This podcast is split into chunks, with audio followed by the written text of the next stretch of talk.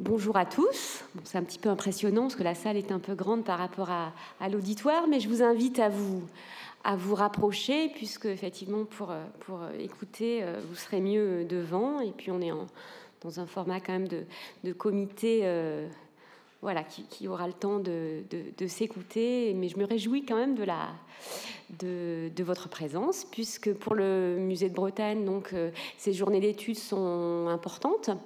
Euh, nous n'en organisons pas tant que ça, et c'est vrai que nous avons saisi cette opportunité euh, du projet LGV 1h25 que nous, que nous menons au Champ Libre et puis également de, l'exposition Bretagne Express pour vous proposer ces, ces deux journées d'études en partenariat avec euh, Raillé Histoire. Je, commence euh, tout de suite par remercier les, je ne les vois plus, mais les deux chevilles ouvrières euh, de ces journées d'études, Laurence Prodhomme, conservatrice au Musée de Bretagne et commissaire de l'exposition Bretagne Express, et Marie-Noël Polino de Raillé Histoire également, qui ont travaillé activement depuis plus d'un an pour vous proposer ces, ces journées d'études. bien sûr, gérer l'appel à communication, euh, la coordination et puis bien sûr l'organisation euh, logistique.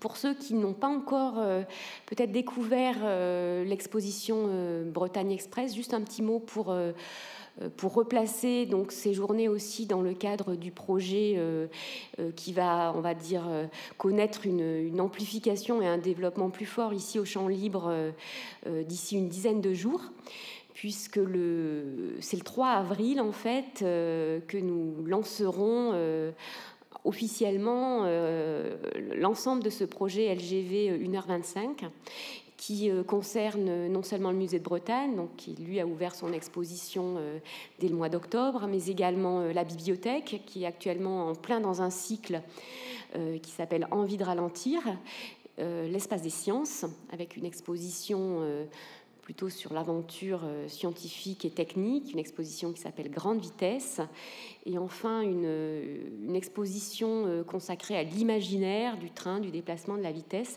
dans la salle Anita Conti, qui est la salle au rez-de-chaussée des Champs Libres, avec donc une exposition qui s'intitule Tous les trains sont des horloges, avec un certain nombre de créations qui ont donc été confiés à, différents artistes, euh, Flop, euh, euh, je ne les ai pas tous en tête, Pierre-X Saurin, Joanie Le Mercier, donc sur différentes techniques, vidéo, le mapping, mais, mais, également le hall des champs libres qui sera transformé en une sorte de salle des pas perdus, si on peut dire, avec une création assez monumentale qui prendra pied dans le mur de schiste, et puis des créations sonores également qui vont en quelque sorte euh, euh, donner vie, euh, voilà, les, bruits, les sons du train et du déplacement. Donc tout ça sera à découvrir à partir du 3 avril et jusqu'à la fin de l'été pour la, la, salle Anita Conti et le musée de Bretagne, et puis jusqu'au début de l'année 2018 également pour, pour l'espace des sciences.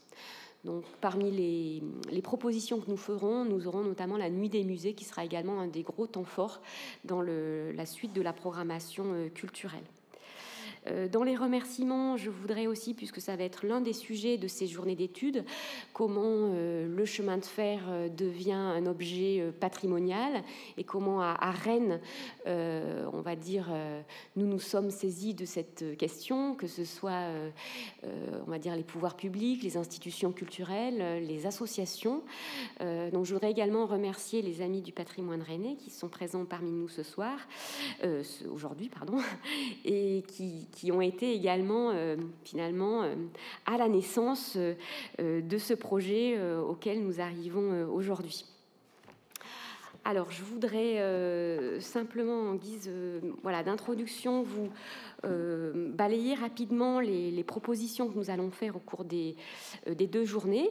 Vous aurez donc tout loisir, après les, communications euh, et avec la complicité donc des, personnes aussi qui vont animer ces tables rondes, d'échanger, de, poser les questions. C'est aussi le, principe de ces journées. Et l'ensemble des communications et des journées sont enregistrées, si bien que éventuellement, si vous en avez le, souhait, vous pourrez soit les podcaster, soit les réécouter ensuite, elle devrait être accessible assez rapidement euh, sur le site du musée des Champs Libres et également sur le site de, Rail Histoire. donc cinq tables rondes au cours de, ces deux journées qui vont nous, permettre d'aborder là aussi des, éléments que nous abordons dans l'exposition Bretagne Express et nous la découvrirons avec, avec Laurence Prodhomme, mais également prendre des chemins de, traverse, voire des, compléments en, début là, de, matinée, donc aborder la question de la, construction, poser bien sûr la, problématique de, la technologie, des, prouesses techniques. Et puis dans les deux tables rondes de cet après-midi, finalement, au, travers de la question des, territoires euh, et du tourisme, finalement, poser la question du, désenclavement, mais également de, la destination de cette Bretagne qui, va faire, euh, grâce au chemin de fer, qui va prendre un nouveau virage euh, en termes de développement des loisirs. Demain, nous serons sur des problématiques sans doute un petit peu plus pointues, avec le matin l'interrogation autour des, spécificités finalement du, du réseau breton, questionner ses singularités. Et puis, euh, au travers donc de la, de la deuxième et de la troisième table ronde, euh, poser la question de la mémoire, de la mémoire des hommes et du patrimoine, au travers notamment du rôle que peuvent jouer les musées, notamment les musées de société, mais également les, archives, euh, au travers de la collecte et notamment de la question de la collecte de la mémoire orale. Voilà, je pense avoir rapidement euh, brossé un peu le, portrait des thématiques que nous allons euh, aborder. Et sans plus attendre, je voudrais euh, laisser la parole au vice-président de Rail et Histoire, qui est donc notre partenaire sur ces journées. ces journées d'études s'inscrivent voilà, dans on va dire, dans un projet euh, pour eux qui dépasse largement celui que nous abordons euh, aujourd'hui à Rennes. Et je tiens en tout cas vraiment à les remercier euh, de leur investissement à nos côtés depuis près de plus de deux ans, puisque nous avons cheminé ensemble également tout au long du conseil scientifique qui a accompagné cette exposition. Voilà, venez.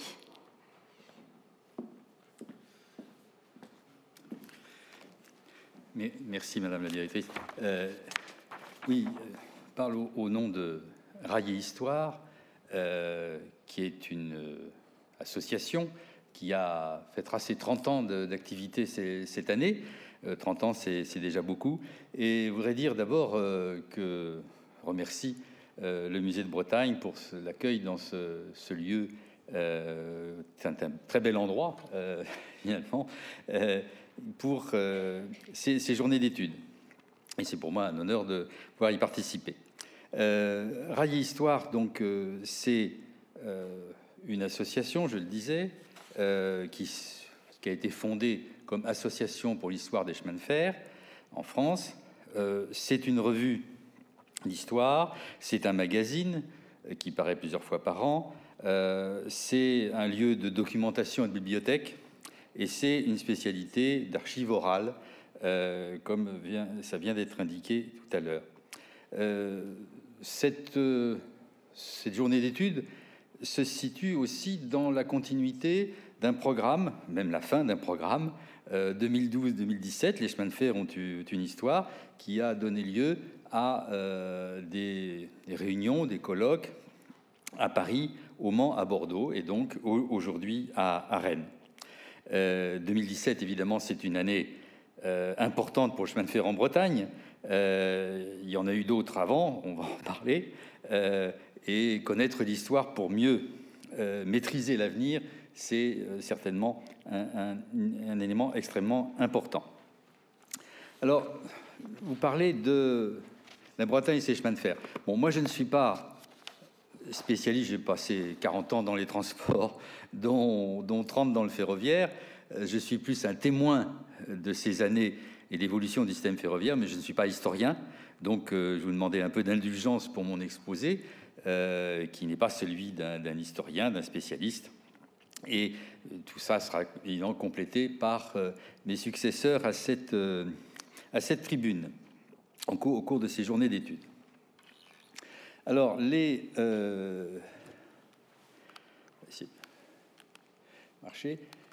Un petit peu d'éléments sur cette constitution du, réseau euh, en Bretagne. Euh, au nord, donc la, dorsale nord du réseau breton, on a atteint Le Mans en 1854, Rennes en 1857 et, Brest en 1865, alors même qu'on est arrivé au sud à Quimper un peu avant. Il y avait quand même des obstacles, notamment le, viaduc de Morlaix, on le verra tout à l'heure. donc en fait, le chemin de fer arrive quand même assez tardivement euh, à l'extrémité de la Bretagne, euh, puisque dès 1842, ce qu'on appelle l'étoile de Legrand, c'est-à-dire la, grande décision de construction du réseau, du réseau ferré national, euh, la loi date de 1842 et voyez qu'il faut attendre plus de 20 ans pour que le, chemin de fer arrive jusqu'à l'extrémité de la Bretagne. Et Georges Ribet, il va tout à l'heure, vous, vous dirait que en plus euh, les caractéristiques originelles euh, de, ce réseau étaient quand même euh, assez strictes, puisqu'il y avait beaucoup de voies uniques et pas encore de double voie partout. donc les deux compagnies, j'y reviendrai, avec la dorsale nord, avec la compagnie de l'Ouest, qui est devenue la compagnie de l'État ensuite, et puis au sud, la le PO, le Paris-Orléans. Alors voilà le, viaduc de Morlaix, donc euh, qu'il a fallu construire. Bon, un ouvrage assez spectaculaire, mais vous aurez d'autres vues et vous avez des, photos dans le, dans le livre sur, euh, sur l'exposition, euh, qui est un ouvrage remarquable avec de très, très belles photos. je crois qu'il y a une autre photo autre photo du viaduc plus, plus moderne, celle-là, et qui vous donne un peu l'idée de, de, de ce que c'est que cet ouvrage. Alors le réseau ferré, voilà tel qu'il est. Excusez-moi, il, il, y a un sigle Réseau ferré de France, mais j'ai été, j'ai été un des fondateurs de Réseau ferré de France. Aujourd'hui disparu, c'est SNCF Réseau. Bon, voyez donc euh, l'état aujourd'hui du, réseau tel qu'il est, euh, tel qu'il est aujourd'hui. Euh, donc avec quand même beaucoup moins de pénétrantes, on viendra tout, à l'heure, au centre de la Bretagne, et beaucoup moins d'antennes vers les côtes qu'à l'origine. Donc, mais néanmoins, un, réseau qui irrigue donc l'ensemble de la, péninsule, on va dire. Bon, parce que je disais tout à l'heure, donc il y a la dorsale nord, donc qui a été construite par la Compagnie de l'Ouest, qui est devenue réseau de l'État en 1909. Alors ça c'est un peu compliqué, mais enfin c'est euh, puisqu'il y avait déjà un réseau de l'État, euh, en, notamment en Vendée, en Charente, et, donc euh, la Compagnie de l'Ouest s'est retrouvée dans ce, réseau de l'État en, après 1908. Voilà. Donc et puis le PO, le Paris-Orléans, euh, pour euh, la liaison vers Nantes, Quimper euh, et Landerneau, puis ça remontait par Landerneau, Château, enfin Quimper, Châteaulin, Landerneau. Donc une, une, caractéristique un peu bizarre pour, finalement une région qui est en, forme de péninsule, quand même pas d'une très grande largeur, d'avoir deux grandes compagnies de chemin de fer qui qui se disputent, qui ne se disputent pas, mais enfin qui, se répartissent le travail de desserte ferroviaire de, la Bretagne. Alors, au cas où euh, vous auriez euh, des doutes d'ailleurs, voilà le, musée d'Orsay, enfin la, façade le long du, quai, du quai à Paris, et euh, vous voyez que ici vous avez Nantes, Angers, Vannes, Lorient, Quimper. Donc, euh, vous avez encore un témoignage sur le musée d'Orsay aujourd'hui, hein, qui était la grande gare du, Paris-Orléans, et un témoignage de, ce passé breton de la compagnie de Paris-Orléans. Hein. Et alors, vous voyez évidemment aujourd'hui euh, devant la gare Montparnasse sur le parvis, vous voyez aussi toutes ces destinations euh, dans la gare moderne, mais vous voyez que vous avez la trace sur un bâtiment historique de Paris. Alors, il faut parler aussi du, réseau breton, euh, puisque 426 euh, km de voies métriques, ce qui est quand même considérable hein, pour, pour, le territoire, 426 km de voies à écartement métrique dans le Finistère et les Côtes d'Armor, un peu marginalement sur le Morbihan et l'île-et-Vilaine, pour que le, centre de la Bretagne soit désenclavé. Et la Compagnie de l'Ouest réalise un affermage à la Société Générale des Chemins de Fer Économiques, devenue CFTA et aujourd'hui qui appartient au groupe Transdev. Alors cet affermage, qui est plutôt d'ailleurs une sous-traitance, est, toujours en vigueur pour les deux lignes de Guingamp à Carhaix et de Guingamp à Paimpol, qui ont été mises euh, à l'écartement euh, normal. Et ce sont les seules lignes euh, qui restent finalement des lignes du réseau ferré national sous-traitées à un, autre exploitant que la SNCF. Il y en avait d'autres, hein, comme ça, dans le Morvan, en Seine-et-Marne, en Lorraine. Tout ça a été repris, repris par la SNCF. Mais c'est alors voilà le réseau, breton. Euh, c'est ce qui est en rouge, euh, représenté en rouge sur la, sur la carte. Alors, voyez cette étoile, Carré est au milieu, donc on va Carré à Camaret, à Rospordin, à Morlaix, euh, Guingamp et Paimpol, et alors même Carré Loudéac. Je me souviens avoir pris le train de, Loudéac à Carré et de Carré à Rospordin. Et puis la, partie euh, Loudéac-la Broynière, donc à côté de Saint-Main-le-Grand, euh, qui a fermé plus tôt que les autres. Hein. Ça a été, euh, je ne sais plus quelle année, mais enfin, ça a fermé avant. Donc on voit aussi, pendant que nous y sommes, on, voit aussi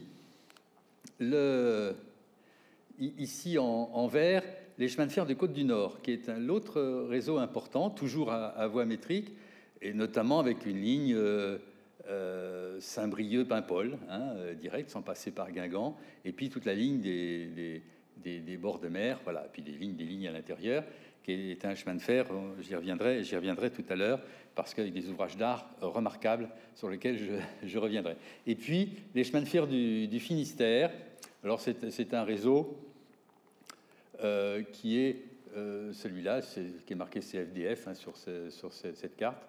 Bon, euh, puis il y en a encore un petit peu en, bas, euh, ici de, Concarneau à Quimparlé, de Douarnenez à Audierne. Donc il y avait un certain nombre de lignes, de lignes à voie métrique, mais qui n'ont pas eu euh, une très grande pérennité, comme ça a été le cas du réseau breton, et dans une certaine mesure des chemins de fer du Côte du Nord qui sont en, vert sur ce, schéma.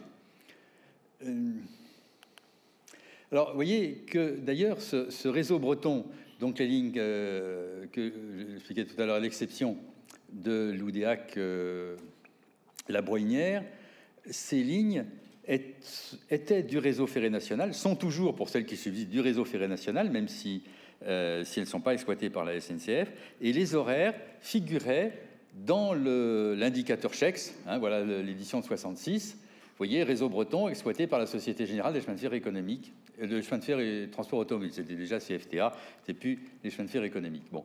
Mais vous voyez que c'était donc vraiment un complément du grand réseau, du grand réseau euh, ferré national.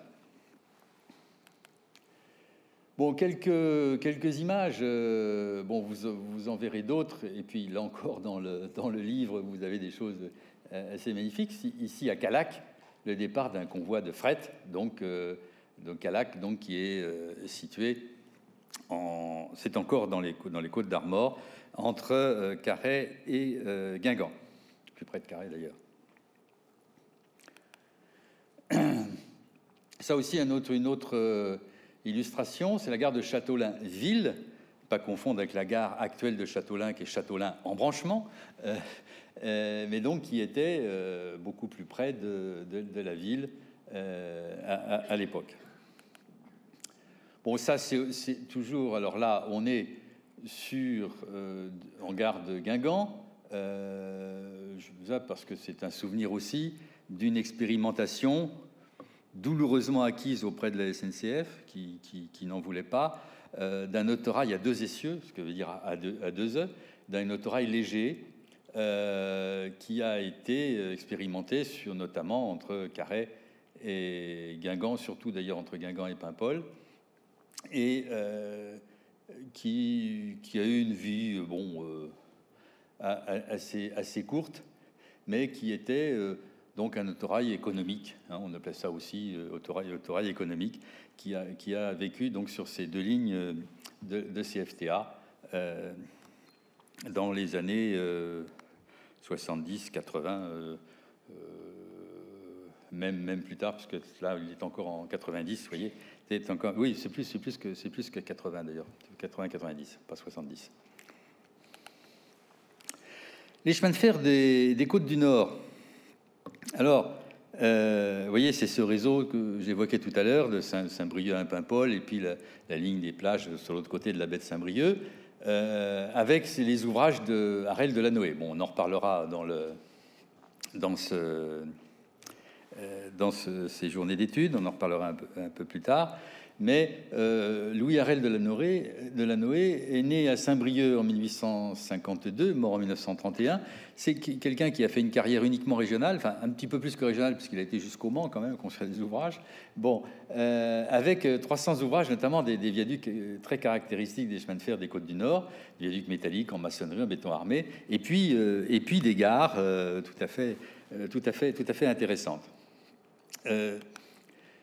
par exemple, voyez, mais là encore, vous aurez des, vues, et dans le, livre, vous avez des vues beaucoup plus jolies que celle-ci. Mais voilà, il y a du Toupin, donc à, Saint-Brieuc, donc avec des ouvrages extrêmement caractéristiques, euh, très, recherchés. Alors, on peut, discuter sur la qualité, mais c'est vraiment des, choses assez, spectaculaires euh, pour, pour l'époque, avec l'utilisation de, de, matériaux euh, nouveaux euh, pour, des, lignes, des lignes à voie métrique tout à fait, tout à fait remarquables. Et puis voilà une vue de une architecture aussi très intéressante, mais euh, là encore on y reviendra dans les journées d'études. C'est la gare de Saint-Brieuc, euh, Saint-Brieuc côte, du Nord, qui, est aujourd'hui a perdu sa, vocation ferroviaire pour devenir pour avoir une vocation universitaire, puisque c'est un restaurant universitaire, je ne sais plus quoi encore, d'autres, mais c'est c'est un, vestige intéressant, vous voyez, avec euh, cette, cette voûte en, ogive assez, assez remarquable. Là encore, c'est de l'ouvrage d'Arel de la Noé. Alors, les étapes de modernisation du réseau. Euh, la première, évidemment, c'est euh, l'électrification Paris-Le Mans en 1937. Bon. le réseau de l'État avait hésité entre Paris-Le Havre et Paris-Le Mans. Bon. Mais euh, le bilan de, Paris-Le Mans était plus favorable. Ça paraît un petit peu, étrange vu d'aujourd'hui, dans les conditions économiques d'aujourd'hui. Mais finalement, donc, c'est bien Le Mans qui a été euh, euh, électrifié avec une innovation par rapport aux, aux électrifications du PO, qui avait déjà beaucoup avancé sur, sur Paris, Paris Bordeaux, avec une commande centralisée depuis Paris des sous-stations, euh, des poteaux caténaires avec euh, des, croisillons un peu, un peu renouvelés au point de vue esthétique.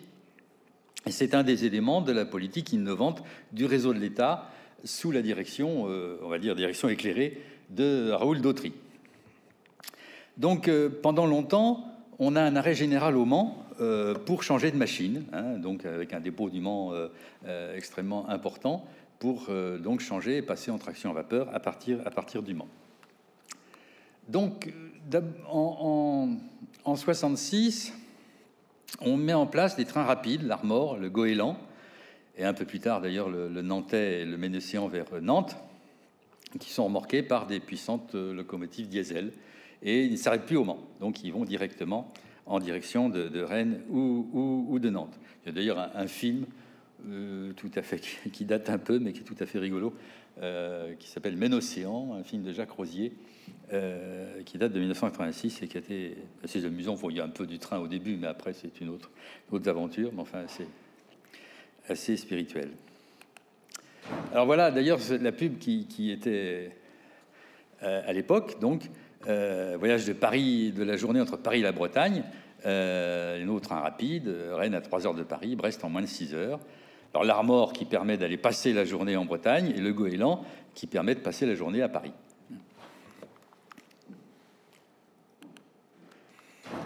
Après, eh bien, on a l'électrification qui, vient. Donc, euh, on électrifie le Mans-Rennes en, 65, Rennes-Saint-Brieuc 87. Euh, bon, et puis euh, on, termine par Saint-Malo, beaucoup de façon beaucoup plus récente, en, en 2005. La ligne à grande vitesse, elle est annoncé dès septembre 80, c'est-à-dire au moment où on inaugure la ligne Paris-Lyon, la ligne à grande vitesse Paris-Lyon, du moins le premier tronçon de la ligne Paris-Lyon, le président de la République dit Ah, bah oui, bah maintenant il va falloir faire quelque chose en direction de, l'Atlantique. Et, donc cette annonce est suivie d'une décision prise en septembre 83. Les, travaux sont lancés en février 85 et euh, donc se concluent par l'arrivée du TGV en 89. Les rames vont jusqu'à Brest dès, 89, puis à Quimper à partir de 92 lorsque l'électrification est réalisée. Alors, euh, cette, euh, c'est une anecdote peut-être, mais, mais le LGV Atlantique a été réalisé en deux étapes, une étape vers la, vers, euh, la Bretagne et l'autre vers le, sud-ouest. Et donc vers la Bretagne jusqu'à Paris à Conéré. Et euh, la bifurcation entre les deux, euh, la voie directe est celle qui va vers, Bordeaux, vers, vers Tours et Bordeaux. Et, mais c'est quand même la, la, première mise en service en direction de Conéré. Donc en 89. Alors, quelques mots peut-être sur le, les batailles ferroviaires en Bretagne. On ça bataille ferroviaire, bon, c'est pas, euh, pas sanglant, mais euh, bon. Euh, il y a d'abord eu la question de l'existence du réseau breton, hein, sa, survie, qui, n'aura été finalement que partielle. Hein. Il y a évidemment le fret, qui, est devenu extrêmement faible aujourd'hui. Le, trafic fret en Bretagne et ferroviaire est, extrêmement symbolique, on va dire. Euh, alors qu'historiquement, il y a eu un fort trafic alimentaire, puisque la Bretagne et Pays de la Loire euh, nourrissent Paris en viande, en lait, en marais. il y a une gare du lait à Montparnasse, dont on voit encore les vestiges, rue, Castagnari, vous voyez les, citernes. Bon, euh, il y a eu cette lutte, euh, mais euh, Georges Ribet y reviendra, pour l'annexe Béter. l'annexe Béter, c'est quoi? Ben, C'était une, une, des compensations à une tarification qui découlait des, des, méthodes de rationalisation des choix budgétaires, les méthodes RCB, et donc qui considérait que l'allongement, enfin la, longueur du trajet vers la Bretagne euh, et la faiblesse du trafic euh, imposaient euh, une tarification plus élevée qu'une simple tarification kilométrique. Bon. Et donc il y avait une annexe BTR qui permettait de ramener à une tarification raisonnable. Bon, évidemment, tout ça a eu une, fin et donc des, luttes pour euh, maintenir cette, euh, fameuse annexe BTR. Il y a eu, là, toujours dans la survie du réseau breton, la bataille pour la mise à voie normale de Carré-Guingamp et de Guingamp-Paimpol. Guingamp-Paimpol avait déjà trois fils de rail, hein, euh, donc on pouvait déjà aller avec un, des wagons écartement normal jusqu'à jusqu'à Paimpol. Mais donc aujourd'hui, tout ça est en voie normale. Le plan ferroviaire breton, l'électrification, plan ferroviaire breton, euh, qui a euh, cette caractéristique d'avoir eu une aide, une aide de, l'État euh, à la SNCF pour l'électrification de, de la Bretagne. on suivit aussi les manifestations contre la suppression d'arrêt, par Questembert, Plouaret, bon, donc qui était arrêt qui a été supprimé par la SNCF pour permettre l'accélération des trains, mais qui évidemment donnait lieu à des manifestations de cheminots et euh, d'usagers. Et puis, il y a cette édification de Plouaret-Lannion. Euh, quand, euh, peu après la naissance de RFF, donc en 1997, Réseau Ferré de France, bon, Réseau Ferré de France n'était pas très aimé des cheminots, parce que c'était considéré comme un démantèlement de, la SNCF et tout ça. Et donc, il avait été dit, le président de l'époque, Claude Martinan, il dit, bon, ben tiens, on va faire un on, va proposer l'électrification de Plouaret-Lannion. Alors contre l'avis euh, euh, des décideurs économiques, euh, du ministère de la rue de Bercy, ça. Bon, on a trouvé un plan de financement avec l'aide de la région, du département, des côtes d'Armor, peut-être encore Côte du, Nord à l'époque, donc Côte d'Armor déjà. on a trouvé un plan de financement et on a électrifié euh, Plouaret-Lannion, bah, pour montrer que RFF savait aussi écouter, écouter ce que disaient les manifestants. Et puis, il y a eu la bataille, la, Bretagne à grande vitesse, des élus soudés.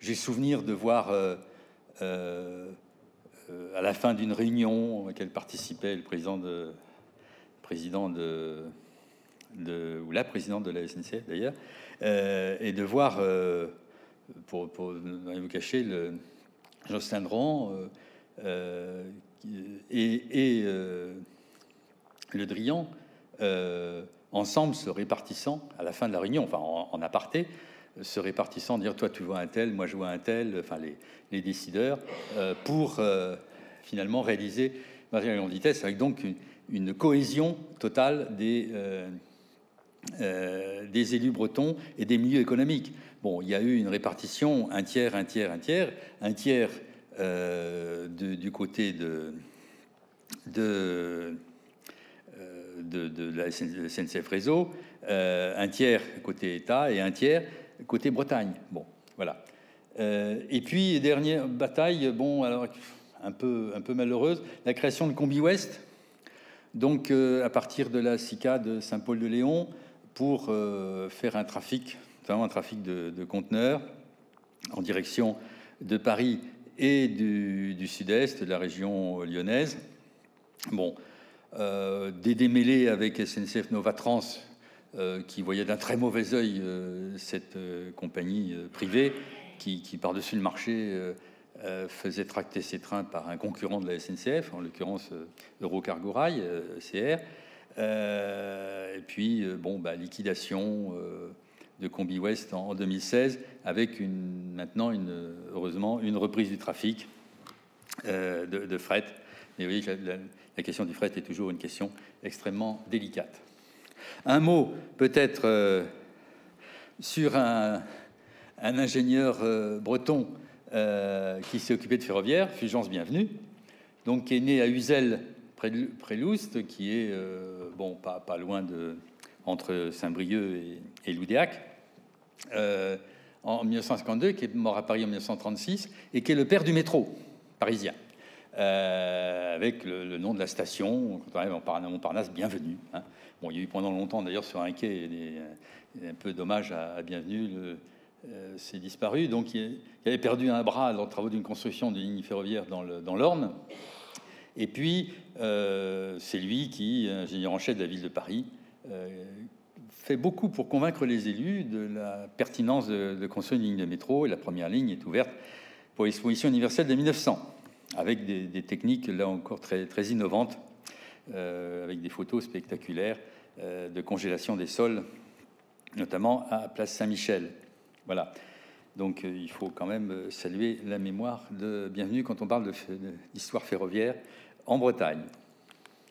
Euh, donc voilà d'ailleurs dans, bah, la fin de ses jours, donc devant une station, la station Monceau, donc qui est, en plus évidemment des stations de Guimard, qui a construit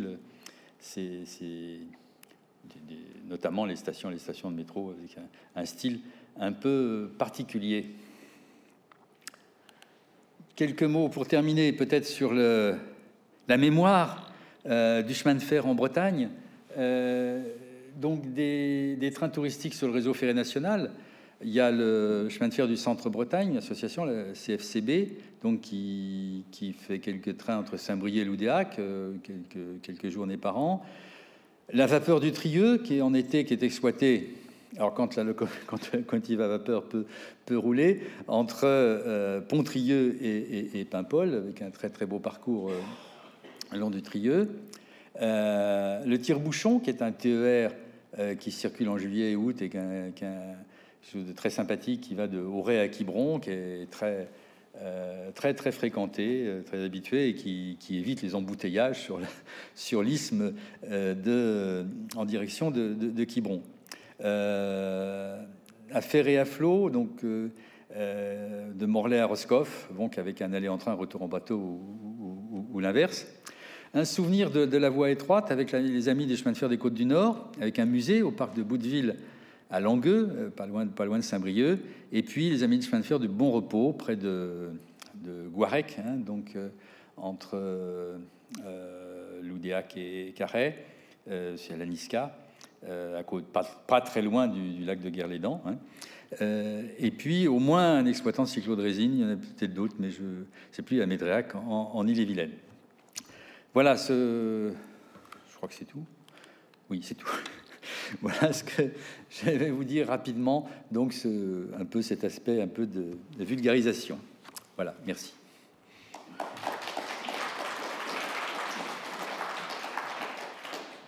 Je ne sais pas si on fait des, des questions maintenant ou on passe à la suite. Allez, hop.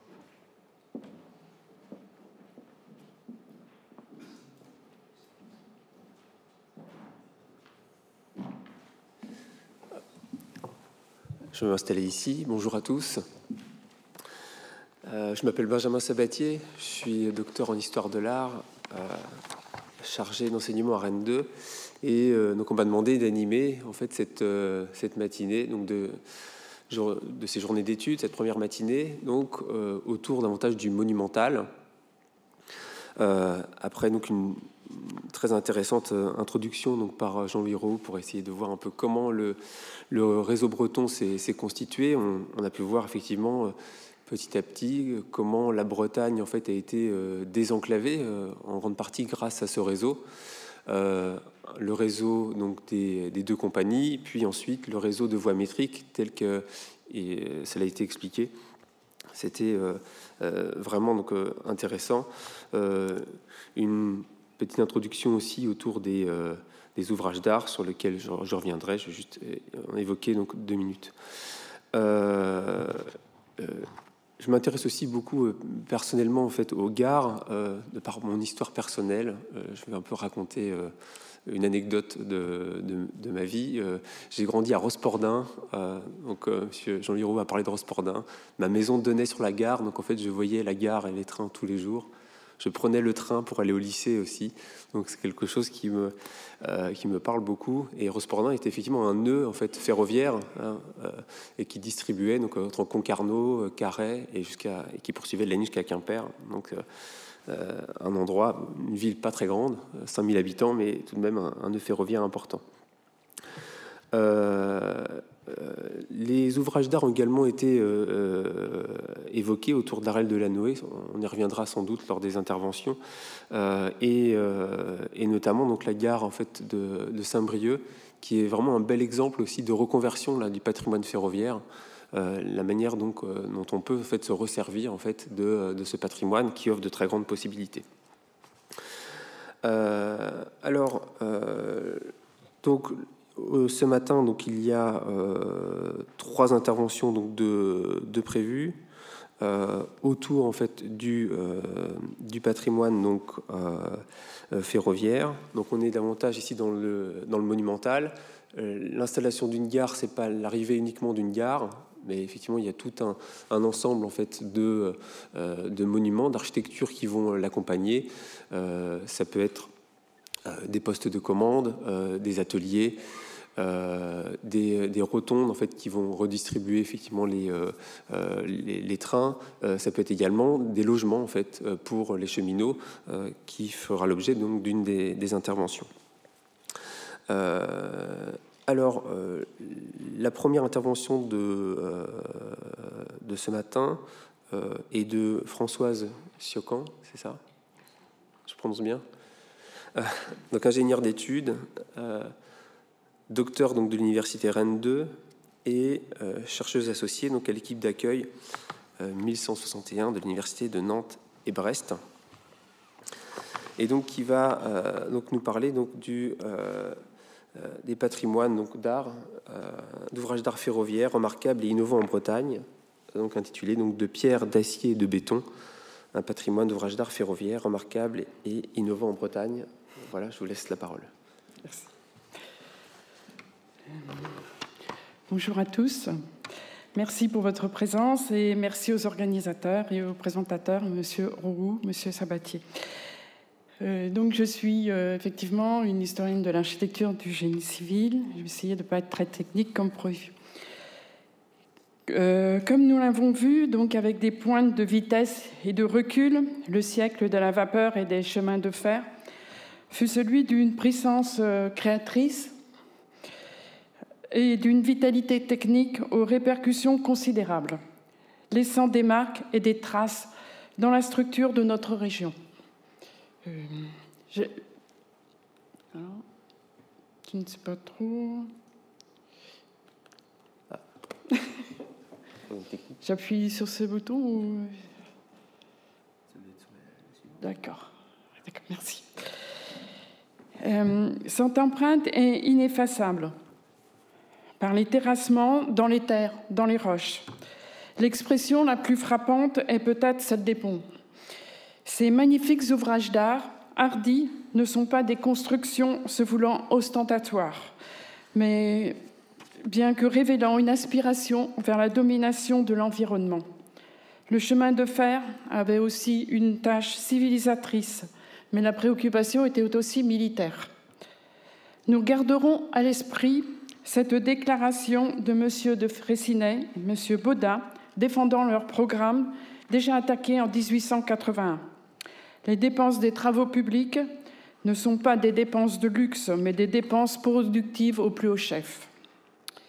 Nous allons écarter d'entrée de jeu toute velléité de description technique des ouvrages importants comme des ouvrages courants. Il n'est plus euh, je ne vais pas vous infliger donc des descriptions techniques, et il est plus alléchant de regarder ensemble des illustrations, des photographies des sites et de savoir s'y engager, comme dans un rapide voyage offrant, outre un point de vue des réalisations des constructeurs et des hommes de labeur, une idée de l'ardeur et de l'activité dans l'exécution de ces ouvrages, avec un côté pittoresque et séduisant dans les aspects des rives, des cours d'eau, des ravins et des vallées. La plupart de ces ouvrages sont encore en service, mais les itinéraires de race campagne ne sont pas exceptionnels et sont des lignes désaffectées. Évoquons quelques grandes lignes d'ingénieurs renommés euh, et qui sont intervenus en Bretagne pour la réalisation d'ouvrages d'art ferroviaires. Parlons de Romain Brichetot Morandière, 1809-1871, qui effectua une première mission euh, dans le Morbihan en 1832. Il est connu aussi pour être euh, l'auteur, disons, du modèle de réseau ferroviaire en étoile de Paris vers les grandes villes. En Bretagne, pour être l'auteur de grands viaducs. Il fut professeur à l'école des ponts et chaussées, rédigea un traité de la construction des ponts et viaducs en pierre, charpente et métal. Croisette Desnoyers, son principal assistant dans les travaux de réalisation des ouvrages d'art de la Compagnie des chemins de fer d'Orléans en Bretagne. Son nom figure sur tous les plans des grands viaducs. Planchat, auteur des viaducs de Morlaix et de Quéruon, nous, co-auteur avec Planchat des viaducs de Morlaix, je vais aller très vite parce que ça peut être long, Maréchal, euh, de Boissangé, Cévennes, Dubreuil, réalisateur avec euh, des viaducs d'Enbon, Quimperlé, Lorient, Auguste Arnoux, euh, je vais avancer un peu, et Moïse, euh, auteur par exemple des viaducs de l'Essar sur la Rance et la fontaine des eaux près de Dinan, bien sûr, lui de la Noé, qui a été travaillé dans les Côtes d'Armor, mais aussi dans le Finistère.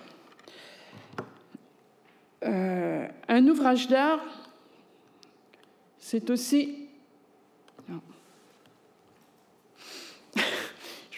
Ça n'avance pas. Mm. Ah, il va pas avancer.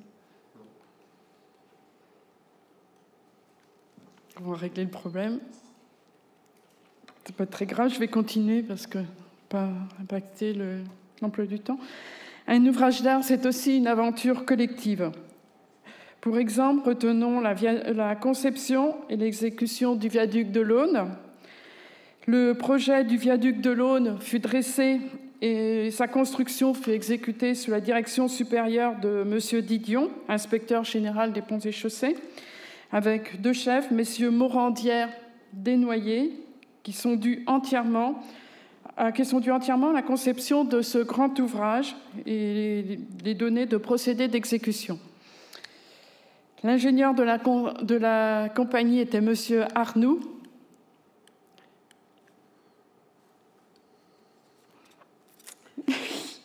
La conduite des travaux a été confiée à M.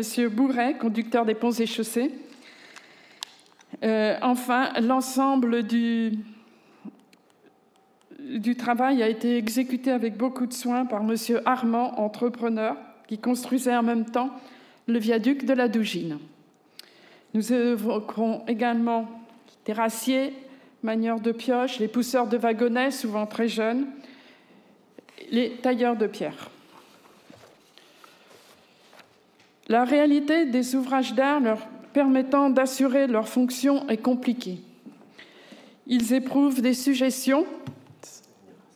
Ça va aller? Je peux, je peux reprendre? Ça va revenir le temps que. D'accord, merci. Euh, donc la réalité des ouvrages d'art leur permettant d'assurer leur fonction est compliquée. Ils éprouvent des suggestions, un trafic agressif, des contraintes de sécurité, d'exploitation, de nombreux paramètres très complexes, mais aussi des accidents. Les porailles doivent supporter des surcharges roulantes importantes, des effets dynamiques et certaines particularités. Ils affichent des structures de dimensions souvent importantes. De l'harmonie entre la forme du lieu et les silhouettes des ponts se dégagent de grands sites paysagers. Plus pratiquement, la circulation des trains nécessite des pentes adaptées, imposant des franchissements des vallées par des ouvrages d'une hauteur importante. De pierre, donc. Après 1840, et en particulier avec le processus de développement d'une construction de lignes de chemin de fer, de nombreux ponts de pierre sont érigés. Ils allaient exiger des volumes considérables de pierre en qualité, soustraites à proximité des chantiers préférentiellement, mais pas toujours. Ainsi, pour le viaduc de l'Aune, la pierre de taille et les moellons de Parment proviennent des carrières de Gwendol, et sur les bords du canal de Nantes à Brest, à 110 km en amont du viaduc, et dans les environs de Rostrenat. Pour le viaduc de Morlaix, la pierre de taille et le moellon piqué employés en parement, en granit rose à grains serrés et fins, ont été extraits des carrières de l'île Grande. La pierre, sa résistance, son grain, sa contexture, sa densité assurent solidité et longévité des ouvrages d'art. La pierre de taille,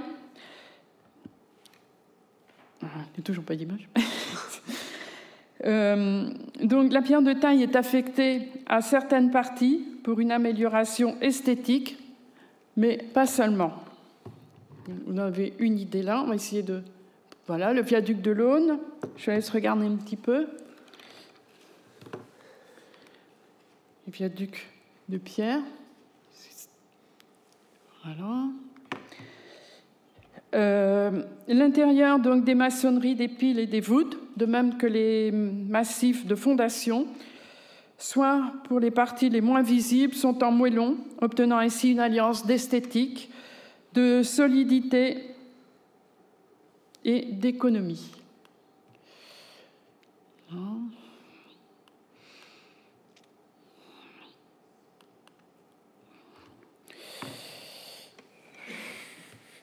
L'observation des viaducs de l'Aune, de la Dougine et de Daoulas, mais aussi de grands viaducs, présente les mêmes caractéristiques essentielles, des dispositions et proportions similaires, un parti pris architectural reproduit, ligne droite, un rang unique d'arches, sans contrebutement intermédiaire entre les piles.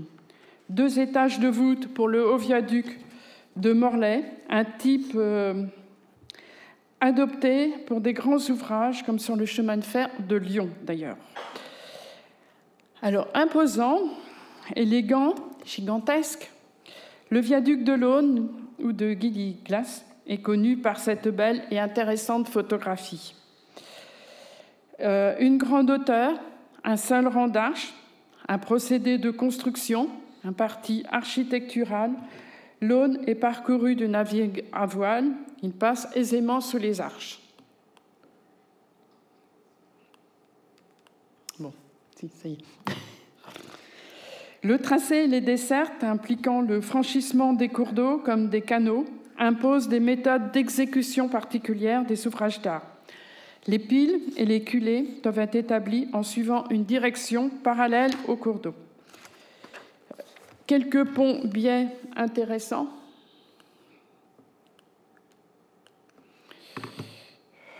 Construits sur la Vilaine, par exemple, on notera le pont sur la ligne de Rennes à Redon, en schiste dur de la contrée, le viaduc de Corbinière et euh, on remarquera à son extrémité un tunnel. Nous ne pourrons pas évoquer ces ouvrages. Et également donc d'autres euh, arches aux arches surbaissées, viaduc euh, dit de Cambrai ou du chaos, voilà. Et le viaduc de Pontivy.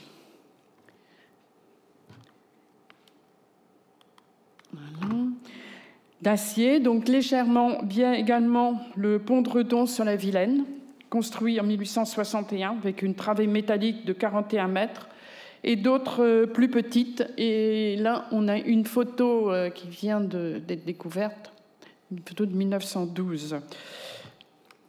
Il a dû être repris à cette date. Voilà l'état actuel. Euh, donc, euh, il porte une plaque Société des ponts et travaux en fer Paris, ce qui est très intéressant à travailler sur euh, cette indication. L'amélioration de la qualité de la production métallurgique va s'associer à l'organisation de laboratoires de recherche industrielle. Le procédé de Bessemer en 1856 génère un développement considérable des aciers dits malléables dans diverses intendances, de gros utilisateurs, tels la Marine nationale, l'artillerie, le chemin de fer, avec une extension de leurs applications. Puis vint un autre procédé, Martin, euh, Siemens Martin, 1878. Euh, dans les années 1860, l'acier dur s'est imposé pour les rails et la fabrication des divers accessoires indispensables pour les chemins de fer, les boulons, les tire-fonds, les éclisses tandis que l'acier doux va s'appliquer à des pièces de grande résistance, son prix diminuant équivalent à celui du fer. Le chemin de fer ne peut tolérer de matériaux défectueux pour contrer tout risque d'accident. Un matériau de bonne qualité se caractérise par sa compacité, son homogénéité, sa résistance élastique, sa malléabilité, sa ductilité. La préférence allait au viaduc en maçonnerie Pourtant, des ouvrages métalliques allaient convaincre par la démonstration de leurs résultats. L'acier moulé va se substituer à la fonte. L'acier doux trouve une certaine extension pour les ponts-rails. Ce matériau autorise le franchissement d'espaces importants en les libérant de points d'appui, de supports intermédiaires, en éliminant les obstacles à la navigation. Enfin, il encourage des conceptions audacieuses.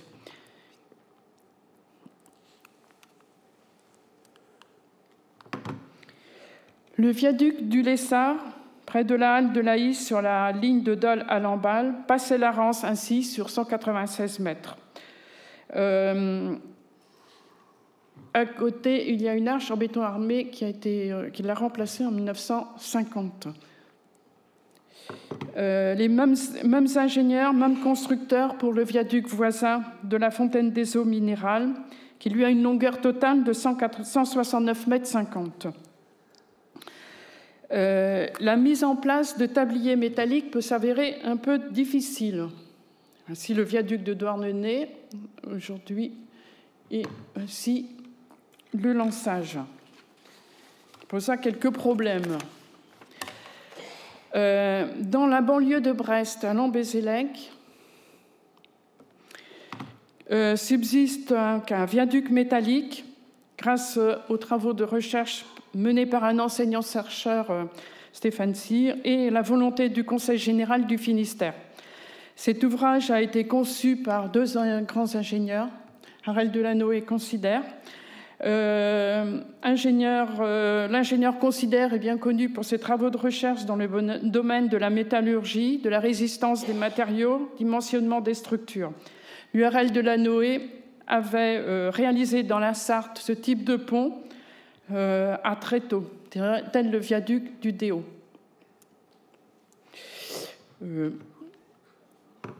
Bon. Je ne sais pas pourquoi, des problèmes. donc le viaduc de Toupin,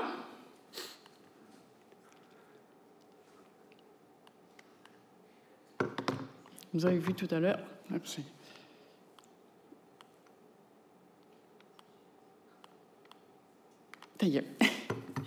Donc le viaduc de Toupin, sorte de pont des arts de la vallée briochine, faussé par des consolidations euh, et réhabilitations un peu malheureuses. Essayer d'avoir voilà qui sont, qui sont euh, irréversibles. Il va, se situe donc à la transition des constructions métal-béton les travaux qui ont débuté en 1902, euh, plus ou moins achevés en 1904 pour ce viaduc, qui est une hauteur de 36 mètres. Euh, l'ingénieur ira vers une intégration d'éléments préfabriqués pour euh, les autres viaducs de second réseau, et cette intégration supposait une autre pensée constructive. Avec la cohabitation de deux logiques dans une euh, rationalisation du processus de construction, maçonnerie euh, plus ou moins traditionnelle et éléments préfabriqués. Arel Delanoë, dans les Côtes d'Armor, donc développa euh, ses réalisations en réalisant des arcs de 12 mètres de portée. Voici donc le viaduc des Ponts-Neufs, inscrit aujourd'hui dans des projets de, de, via, de voies douces et nous mentionnerons un autre très beau viaduc qui est le viaduc de Carwell, avec une grande arche. C'est un intéressant viaduc qui est situé donc euh, à Erquy, plus ou moins en front de mer, et qui fait euh, une la démonstration de l'aisance de la construction structurelle malgré des grandes contraintes de site. Mais notons qu'il a été donc euh, exécuté vers 1922-1900 euh, ensuite, IRL était déjà parti à la retraite. Alors, euh, les premiers ouvrages d'art donc en béton armé étaient des ponts-routes, car l'incertitude demeura longtemps sur la capacité de résistance du béton armé aux vibrations. Les premières réalisations de ponts en béton armé sous rail sont dues à Arel de la Noé dès 1898 au Mans, donc, puis dans la région euh, de Saint-Brieuc, dans les Côtes d'Armor. Mais tous ces ouvrages étaient euh, conçus pour supporter des euh, trains à voie métrique. Donc, un des soucis des ingénieurs, tels Morandière, oui, voilà, il, y a des éclats sur certaines arches, mais il est en travaux. Voilà. Tel Morandière, Fenou, pour la construction du viaduc de Morlaix, était de protéger leur pont-rail des vibrations produites au passage des trains, provoquant des effets de dislocation des maçonneries. Il préconisait d'augmenter la masse relative de l'ouvrage, également de donner au support des dimensions supérieures à celles indispensables. On relèvera sur la silhouette des ponts-rails des piles contrebutés par des contreforts, ainsi au viaduc du Renec-Quéruon. L'énormité des chantiers, le coût des matériaux, comme semblerait-il une disparition progressive des tailleurs de pierre, incita un remplacement des ponts en maçonnerie par d'autres types d'ouvrages, ponts métalliques, ponts en béton armé. L'étude des tracés, conduite de manière rationnelle, permettait de réaliser des économies, de projeter des ouvrages au coût moindre. L'analyse de la composition des plus grandes dépenses pour la construction des chemins de fer montre que les frais de terrassement seraient parfois égaux au triple de ceux des plus grands ouvrages d'art. La durée de vie de ces ouvrages de génie civil s'estime en cours d'étude entre 30 et 60 ans, mais elle est bien supérieure. La robustesse, la solidité, le dimensionnement, la force de ces structures, le soin apporté à la réalisation de ces ouvrages d'art sont les garants de leur fonction ferroviaire pour nombre d'entre eux encore actuellement. Euh, le caractère de ces ponts en font de splendides témoins de l'histoire des transports, dans des lieux d'émotion, qu'ils soient réalisés à partir de pierre, d'acier, de béton. Des modalités de protection existent pour euh, ce patrimoine du génie civil. Comment assurer la pérennité de certains porails, en particulier surtout sur des lignes désaffectées aux multiples empreintes? Pourquoi? Au-delà d'une impression romantique, il y a d'abord la nécessité d'une culture historique des ouvrages d'art, permettant d'en concevoir la restauration si besoin, mais pas seulement. D'un point de vue strictement scientifique, en particulier pour les ponts-rails en acier en béton. L'utilité de leur conservation représente une démarche possible de transmission des connaissances, contribuant à une démonstration des réussites et des déconvenus survenus lors de leur réalisation. Plusieurs voix s'élèvent pour la protection de certains ouvrages, nous l'avons évoqué, des historiens de la construction, des historiens de l'architecture, des ingénieurs, constructeurs de ponts, des associations dynamiques accompagnant des actions officielles, comme à Saint-Brieuc pour la protection de l'œuvre d'Arel Delanoë. L'ensemble contribue à amplifier la connaissance de ces ouvrages d'art. À relever également certaines interventions, comme celle de la Fondation du patrimoine. Ah, ben, il manque une diapo, c'est pas très grave. Euh, le, voilà. Donc, euh, grâce à la Fondation du patrimoine et, donc des contributions financières de partenaires pour la réhabilitation du pont tournant de Redon. Euh, le pont, objet technique, le pont, objet artistique, le pont, lieu de réflexion philosophique, le pont, lieu de créativité artistique, le patrimoine du génie civil ferroviaire. Euh, le, euh, le, pont, donc lieu de créativité artistique, le patrimoine du génie civil ferroviaire peut s'intégrer dans des projets pédagogiques. Nous y devinons des enseignements possibles en sciences et technologies, interaction matériaux-structures, histoire et patrimoine, littérature et poésie, euh, géographie et aménagement des territoires, géologie et environnement, mais également des approches multidisciplinaires. Ainsi, dans le cadre des EPI, c'est-à-dire des enseignements pratiques interdisciplinaires. L'événement Bretagne Express montre qu'il peut donner lieu à des rencontres avec des enseignants et à des découvertes. Euh, d'autres euh, actions pourraient être citées, telles que celle d'ASCOTP, apprendre avec les ponts. Euh, l'importance et la difficulté à protéger ces ouvrages d'art est évidente. Leur caractère périssable, leur obsolescence programmée, ce pont a disparu, du 2002 je crois, trouble nos certitudes et nous laisse méditer sur le train de la vie. Toute œuvre n'est-elle pas une métaphore de la condition de l'homme? Je vous remercie pour votre attention.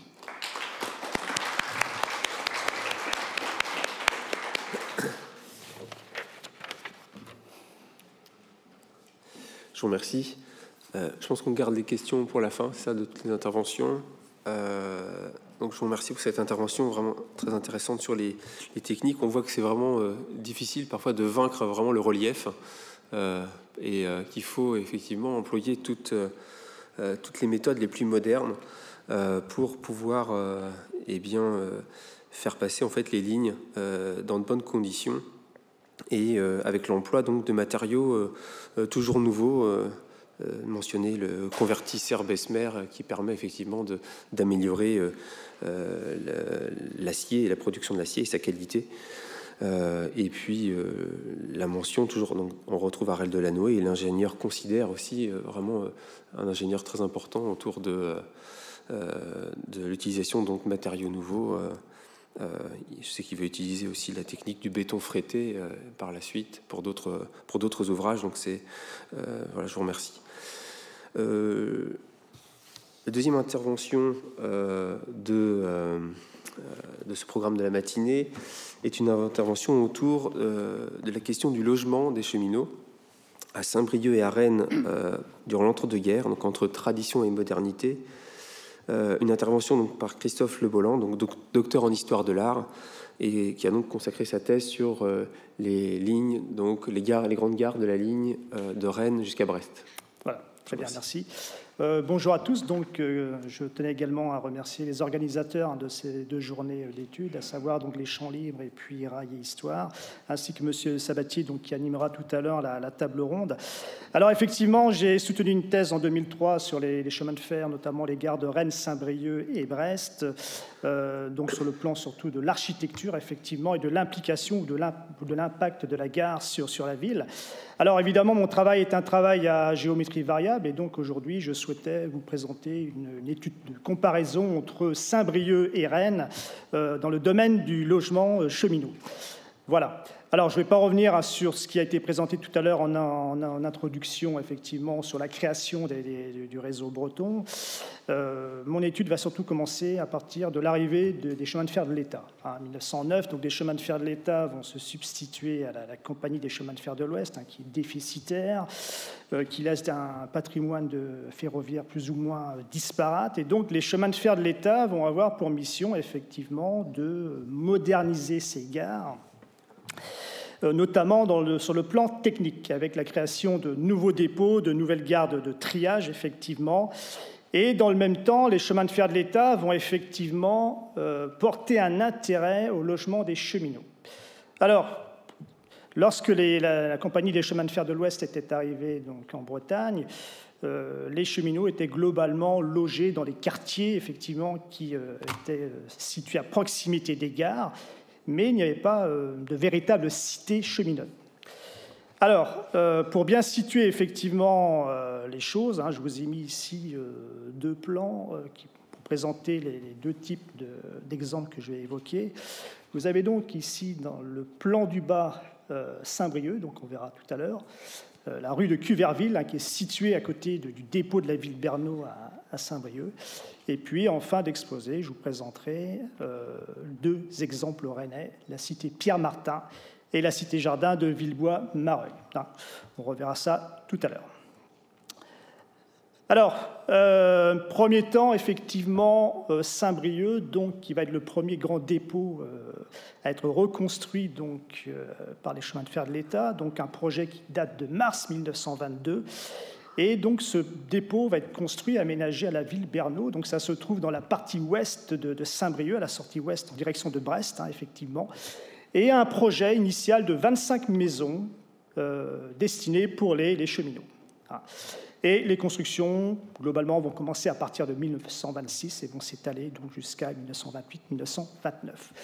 Donc, vous allez le voir, effectivement, euh, vous allez avoir plusieurs groupes de, maisons qui vont être construites, quatre séries en tout, hein, avec des maisons qui globalement sont faites en bois, en fibrociment et en tuiles. Donc ce sont des matériaux extrêmement économiques hein, qui permettent de construire très rapidement euh, ces, maisons, effectivement. Alors, première série, vous avez cinq maisons. Donc, je vous présenterai tout à l'heure le modèle C, D et E. Donc, vous voyez, ce sont des maisons de petite superficie, hein, globalement entre 18 et 20 mètres carrés, globalement. Euh, seconde série, vous avez 10 maisons en bois. Troisième série, 6 maisons en bois. Et quatrième série, donc 4 maisons. Voilà, alors je vous ai mis, pour bien situer euh, les choses, donc une vue globale effectivement euh, du dépôt de la ville de Bernau, donc avec aménagement classique. Vous avez une rotonde à machine, des ateliers de réparation, et puis un faisceau de triage, effectivement, qui va venir compléter l'aspect technique, effectivement, de ce dépôt. Alors, euh, les maisons de la rue de Cuverville seront en fait aménagées sur cette partie-ci, vous voyez, euh, long de la rue, sur un terrain qui appartient donc au chemin de fer de l'État. Donc c'est une bande de terrain très, étroite, hein, il n'y a pas grand-chose, hein, ça fait quoi 8-9 euh, mètres de large à peine. Voilà. Et donc là, on va édifier des maisons de, de. Vous avez ici donc un document qui vient des archives municipales de Saint-Brieuc qui vous montre effectivement euh, disposition de ces maisons en bois globalement, euh, avec une volonté effectivement esthétique quand même au passage effectivement. Et puis vous voyez donc généralement deux ou trois pièces qui sont euh, organisées d'une manière très très simple avec une chambre, une cuisine, une salle à manger. Donc tout est pensé effectivement pour améliorer le, confort des, agents qui vont y travailler, enfin qui vont y loger effectivement.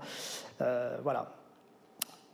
Quelques photos des vues actuelles hein, qui existent encore effectivement. Euh, vous voyez, ça c'est le modèle, modèle C, euh, très typique. Hein, vous voyez, là on est vraiment dans la tradition, une maison typique. voilà. Autre type de maison, là c'est du fibrociment et du bois en même temps, vous voyez. Alors il y a certaines maisons, on le verra tout à l'heure, qui ont disparu effectivement euh, avec le temps. Euh, donc vous voyez que ça reste quand même quelque chose de modeste, mais qui reste quand même relativement fonctionnel pour améliorer la qualité de vie des, agents qui travaillent au dépôt de, Saint-Brieuc. Voilà, vous avez ici un autre, exemple, effectivement. Euh, ça fait penser un petit peu au, au, chalet, on va dire, petit côté sympathique, mais nous ne sommes pas en montagne. Voilà. Euh, alors, je vais essayer de... Hop. On va aller voir un petit peu comment ça se présente aujourd'hui. Hein. Donc les photos que je vous ai montrées, je les avais prises il y a déjà pas mal de temps, ça remonte à 2003.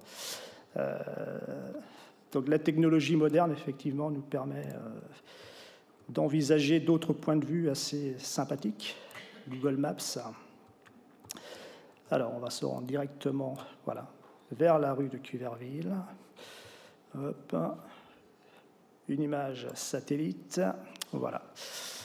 Donc vous avez ici le, dépôt. Alors il y a beaucoup de bâtiments de l'ancien dépôt hein, qui ont disparu effectivement. Hein. Et la rue de Cuverville, donc on va la, la retrouver ici. Alors j'essaye de manœuvrer comme je peux. Voilà. on devrait avoir une vue de ces maisons. Vous voyez euh, comment on se situe. Voilà, maison que je vous ai montrée tout à l'heure. Donc vous voyez, ce sont des maisons très simples avec un petit jardin très très simple à côté, hein, euh, effectivement. Euh, alors, les satellites. tac.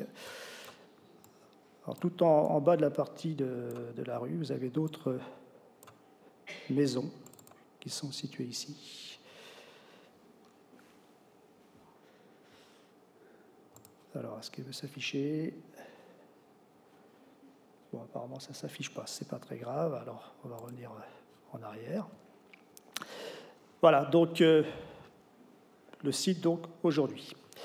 Euh, donc là, on était dans les années 1920 et donc dans, la foulée, donc les, chemins de fer de l'État vont euh, bénéficier de l'arrivée d'un directeur qui s'appelle Raoul Dautry, hein, qui effectivement va se positionner un peu comme un révolutionnaire dans la gestion des, chemins de fer de l'État. Et Raoul Dautry est intéressé et surtout motivé par l'accueil des agents, euh, faciliter leur travail au quotidien, effectivement. Et Rennes va également bénéficier de la construction d'un nouveau dépôt. Donc le dépôt initial était situé donc en face du bâtiment des voyageurs actuel. Hein. Et donc, pour une raison de, fonctionnalité, il a été déplacé à l'emplacement de la plaine de Beau, hein, euh, vous connaissez, qui se trouve dans la partie est de, de Rennes, hein, de la ville de Rennes. Et donc, les, constructions rennaises vont bénéficier des lois sur le logement social, notamment la loi Loucheur de 1928. Monsieur Sabatier connaît très bien le, dossier puisqu'il a travaillé également dans ce domaine-là. Alors, euh, une sélection effectivement de cités euh, particulières, hein, très très typiques, euh, cité Pierre-Martin que je vais vous présenter, et tout à l'heure donc la cité Jardin de Villebois-Mareuil. Voilà. Alors hop. Donc à resituer donc effectivement ici la cité Pierre-Martin qui est située donc dans la partie ouest et euh, la cité Villebois-Mareuil dans la partie est de la ville. Voilà. Alors, Cité Pierre-Martin donc, euh, va bénéficier donc, du travail de Georges Robert Lefort, hein, qui est un architecte très connu sur le plan régional. Il a notamment travaillé et conçu la gare de voyageurs de, Dinan, hein, magnifique exemple d'architecture ferroviaire régionaliste, effectivement. Et ici, la cité Pierre-Martin, il va opter pour un, bâtiment longiligne, vous voyez, type, c'est un logement collectif, effectivement, 80 appartements donc en capacité, euh, et le matériau, évidemment, c'est le béton, béton armé, effectivement, qui permet d'avoir une prouesse technique beaucoup plus importante que d'une architecture traditionnelle. Et euh, effectivement, c'est un bâtiment euh, qui a une particularité, il, comprenait des boutiques au rez-de-chaussée en partie, hein, qui étaient aménagées ici. Alors, le bâtiment a subi euh, beaucoup de destruction suite au bombardement de euh, la Seconde Guerre mondiale. Hein. Je vous rappelle que la gare, de Rennes, effectivement, était placée euh, parmi les objectifs des, bombardements allemands et alliés. Hein, voir les deux. Alors, il reste quelques petites choses quand même de, cette époque-là. alors, on va aller voir le site.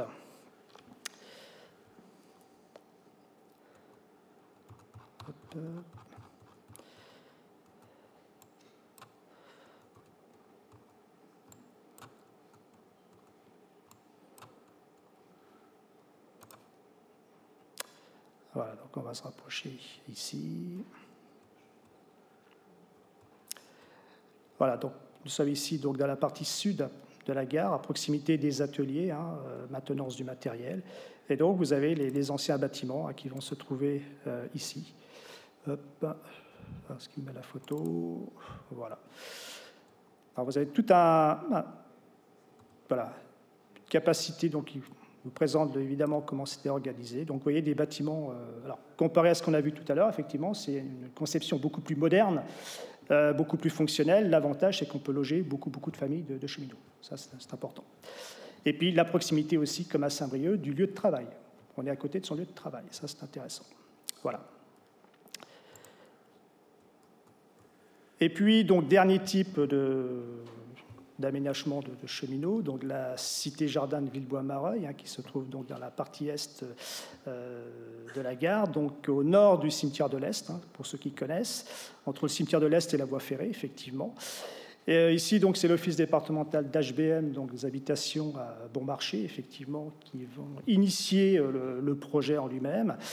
Euh, deux architectes hein, qui vont intervenir, des architectes parisiens, Roger Béguin et Raymond Talma, donc qui vont se, pencher sur le dossier, sur ce dossier de la cité jardin de, Villebois-Mareuil. Alors à ce moment-là de l'histoire, il y avait déjà eu euh, plusieurs exemples de cités jardins hein, qui avaient été euh, aménagées hein, sur le territoire national, notamment. donc ici, l'expérience rennaise, vous allez voir, une expérience extrêmement intéressante. Donc, nous sommes au début des années 1930, hein, lorsque le projet va commencer à se développer et euh, à se concrétiser, effectivement. Alors, matériaux, euh, comme pour la cité Pierre-Martin, on va privilégier le béton armé, effectivement. Ici, on fait le choix d'une architecture moderne. Vous allez voir tout à l'heure les, quelques images. Et ici, on va avoir donc un panachage à la fois des logements collectifs, avec deux grands immeubles, hein, on les verra tout à l'heure, et ainsi que 59 logements individuels qui sont en fait placés dans des pavillons, des pavillons de 3 et 4 pièces de manière globale, avec un terrain adjacent d'une moyenne d'environ 310 mètres carrés donc autour des euh, pavillons. Voilà. Donc pavillon agrémenté de jardin. Donc effectivement, le jardin, valeur symbolique, on peut faire son petit potager. C'est un, voilà, appoint alimentaire non négligeable à cette époque-là, hein, sur, sur, le plan personnel et familial, très très intéressant. Alors voilà un plan euh, qui vous présente effectivement l'organisation de, cette cité. Donc ici, vous avez le, boulevard Villebois-Mareuil. Hein. Ici, vous avez la gare de Rennes et le cimetière de l'Est euh, situé dans la partie sud.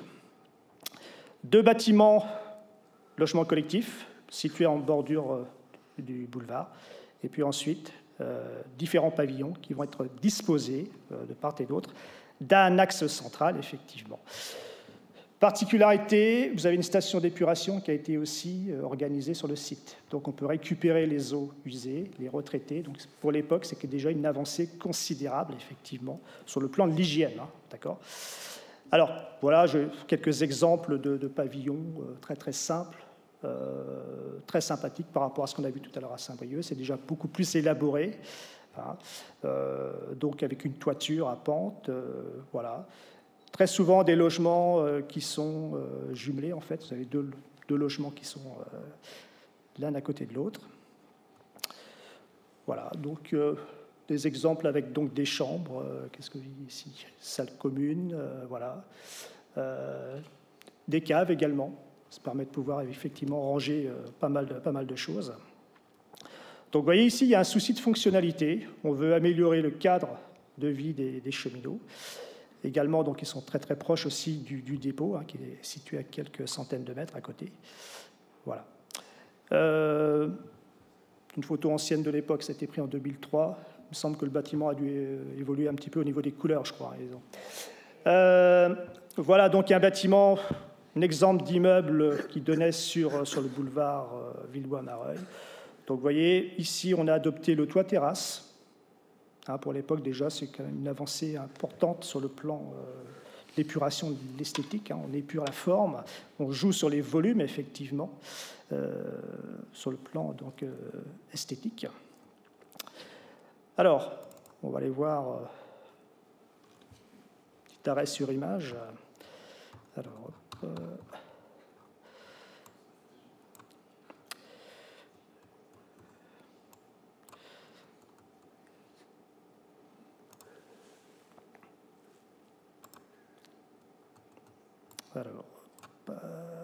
Je restitue, c'est là.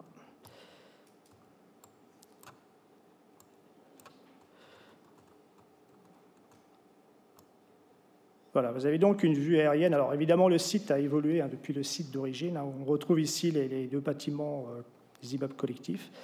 Des nouveaux immeubles qui ont été construits depuis. Il y a eu un nouvel aménagement du site, effectivement. Et puis sur la partie, euh, la partie est, eh bien, on, retrouve les fameux pavillons. Alors certains ont aussi connu des modifications, ont été modernisés effectivement euh, au bénéfice des nouveaux occupants. Alors, on va essayer d'aller voir un petit peu ce qui se passe. Euh.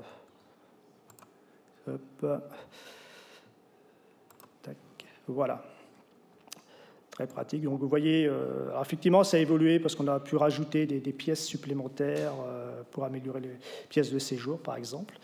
Voilà, donc euh, vous avez donc toute une rue comme ça qui présente les différents types de, pavillons, effectivement. différentes capacités, vous voyez.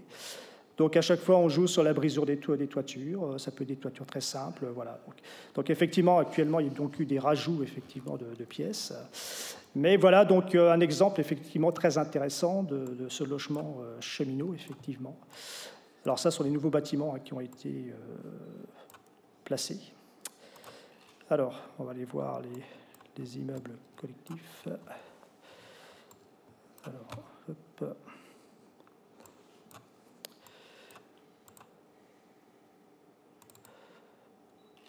Voilà, donc les, les bâtiments tels qu'ils sont situés voilà. Donc, quatre étages, effectivement, large fenêtre permettant d'éclairer l'intérieur des bâtiments. Et donc la perspective du boulevard Villebois-Mareuil, qui est euh, situé donc à proximité. Alors, effectivement, voilà deux exemples. On aurait pu euh, développer beaucoup d'autres exemples. Hein. J'ai choisi ceux-ci parce qu'ils étaient effectivement très, très intéressants. Donc des exemples symptomatiques, effectivement, vous l'avez vu, de la volonté des chemins de fer de l'État d'améliorer le, confort, la qualité de vie des, agents ferroviaires, des cheminots. Euh, une réponse à une nécessité fonctionnelle, on a des nouveaux euh, dépôts qui se construisent, des nouvelles gares de triage, donc il faut absolument que cet ensemble soit cohérent avec le projet technique et économique de l'époque. On l'a vu, un contraste architectural entre Saint-Brieuc, où on a des maisons qui restent très très traditionnelles, très très simples, euh, et puis euh, plutôt Rennes, où là on va avoir quand même une volonté euh, moderniste de proposer une nouvelle adaptation du logement pour les, cheminots. Et donc les cités rennaises, effectivement, alors vont rester deux exemples à part dans la prise en compte du logement des cheminots durant l'entre-deux-guerres. Hein. Voilà. Je vous remercie.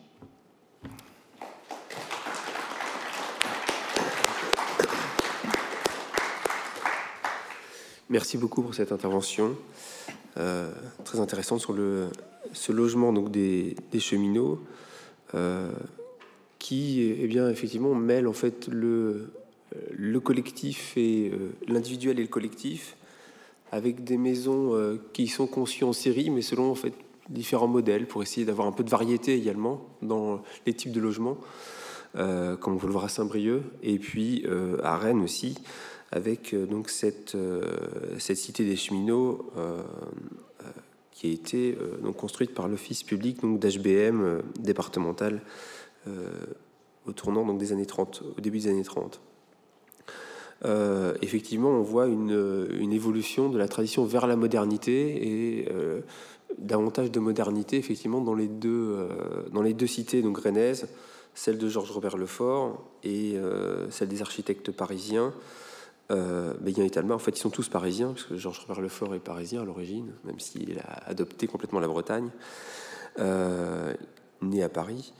Euh, donc l'idée aussi, c'était euh, dans, ces logements aussi, euh, ça a été mentionné au travers de la loi Loucheur, c'est aussi, de donner du confort, aussi, qu'il n'y avait pas fait dans les logements cette période-là.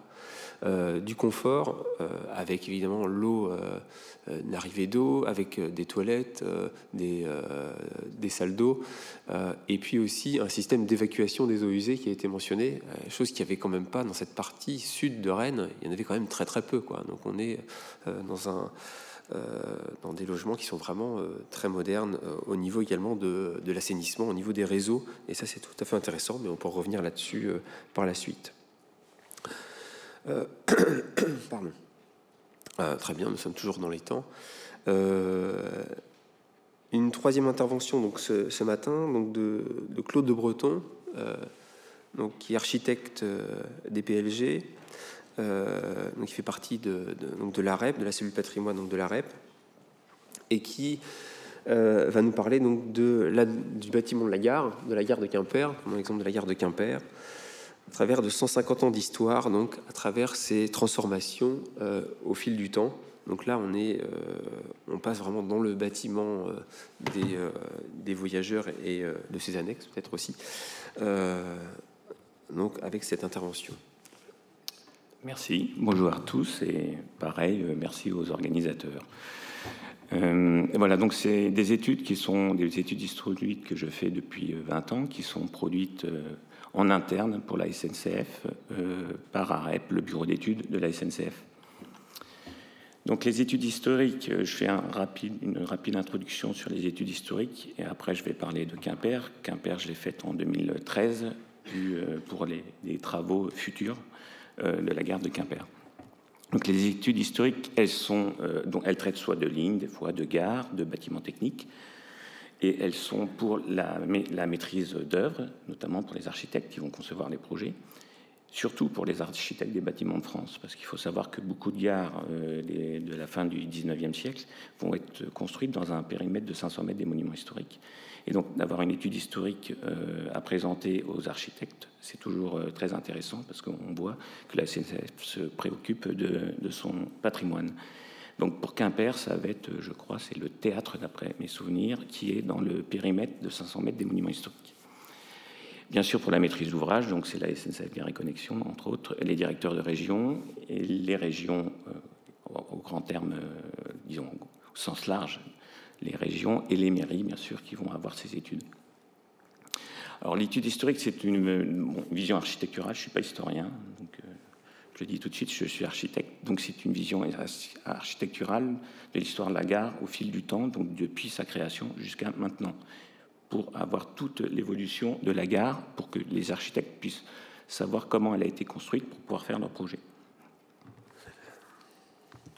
Alors l'étude est bien sûr chronologique, hein, elle part du début jusqu'à la fin. Trois, ou quatre petites euh, choses à savoir. Donc, dans la majorité des gares au XIXe siècle, l'implantation d'origine de la gare est à l'écart du centre historique. Ça sera le cas pour Quimper, souvent euh, construite au niveau des anciens remparts détruits. Aujourd'hui, euh, les gares sont bien sûr intégrées dans un tissu urbain très dense, issu de l'extension des villes. Les gares se sont agrandies aussi au fil du temps, bien sûr, ça c'est l'évolution à la fois du trafic ferroviaire, à la fois l'évolution des transports publics, notamment des bus, des tramways, des taxis. Et la dernière chose, c'est qu'on constate en général dans l'histoire de toutes les gares que j'ai pu faire, euh, ça fait 20 ans que j'en fais, euh, une évolution tous les 30, 20 ou 30 ans environ. On change le hall en général et on change euh, la structure du bâtiment. Et la structure, l'évolution, disons, l'agencement, on va dire. Alors, ce qui est intéressant, qu'on retrouve des fois ce que j'ai appelé les surprises du chef euh, dans, les, visites, c'est des trésors patrimoniaux qui sont parfois cachés sous les faux plafonds. Parfois, c'est des escaliers qui sont dérobés derrière les cloisons, mais là, ça intéresse plus les architectes qui vont concevoir le projet. Donc ça, c'est intéressant quand l'étude historique, bien sûr, est faite en amont du projet, ce qui n'est pas toujours le cas. Je vais vous donner trois exemples euh, qui, ont, qui ont été... Euh, euh, qui ont été modifiés au niveau du projet suite aux études historiques. Vous avez par exemple à Strasbourg avec le hall d'origine sur la gauche. Et quand j'ai visité la gare, il y avait le faux plafond avec le hall que vous voyez, euh, la structure du hall en haut, et le faux plafond avec le hall en bas. Avec la restauration de la gare, on a restauré et rénové le, faux plafond, le plafond d'origine. Vous voyez un exemple. Au niveau des poteaux, c'est pareil.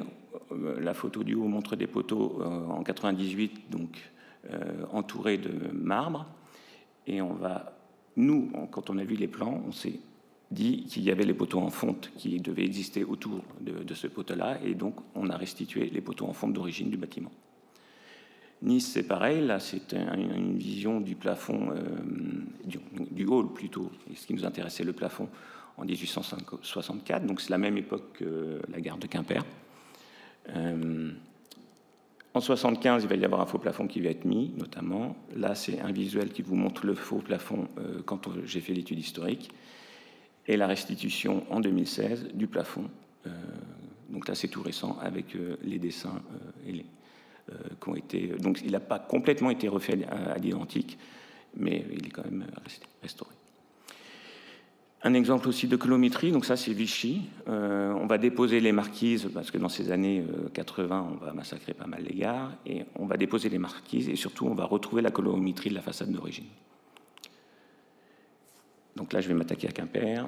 Donc je ne vais pas revenir, là c'est... Euh, j'avais fait une carte en 1865 des six réseaux en France. Euh, des différentes compagnies. Donc nous, ce qui nous intéresse, c'était euh, la ligne nord, donc qui est en euh, vert, c'est la compagnie de l'Ouest. La ligne sud, c'est ce qui va nous intéresser avec Quimper, qui est en orange. Donc cette ligne, elle est importante parce qu'elle va relier les ports, notamment sur Nantes, les ports bretons qui, vont, qui vont être reliés plus tard, Concarneau, les ports de pêche notamment, qui vont pouvoir amener les denrées sur Nantes. Donc là, ce qui est important, là, c'est une carte qui nous montre euh, les dates de construction de la région. Et ce qui va nous intéresser, nous, c'est Paris-Lorient-Quimper, donc qui va arriver en 1863. Et aussi Quimper, Douarnenez, Concarneau, Pont-l'Abbé en 1883-1884. Et ça, ça va avoir un impact sur l'évolution de la gare.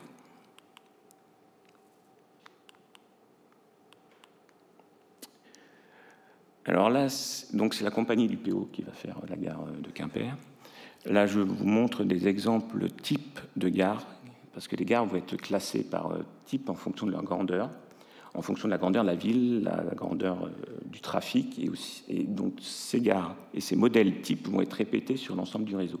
Ça permet une économie du projet, on fait qu'une fois euh, le, projet, à la fois au niveau des études et à la fois au niveau des chantiers, au niveau des quantités, des matériaux, des choses comme ça. Et donc Quimper, ça va être une station de classe, euh, de première classe, une station principale. Alors Quimper, là c'est des documents des archives euh, municipales de Quimper. Donc l'inauguration de la ligne et de la gare, c'est le 7 septembre 1863. Ça va être sur deux jours, il va y avoir une foule immense, il va y avoir, oh, pardon, avec le préfet, le maire et euh, monseigneur euh, sergent, je crois, qui a béni les locomotives. Il y a eu toute une manifestation, toute une chorégraphie euh, à cette époque. Alors le souci que j'ai eu sur cette étude historique, ça a été la plus compliquée parce que les archives SNCF ont brûlé.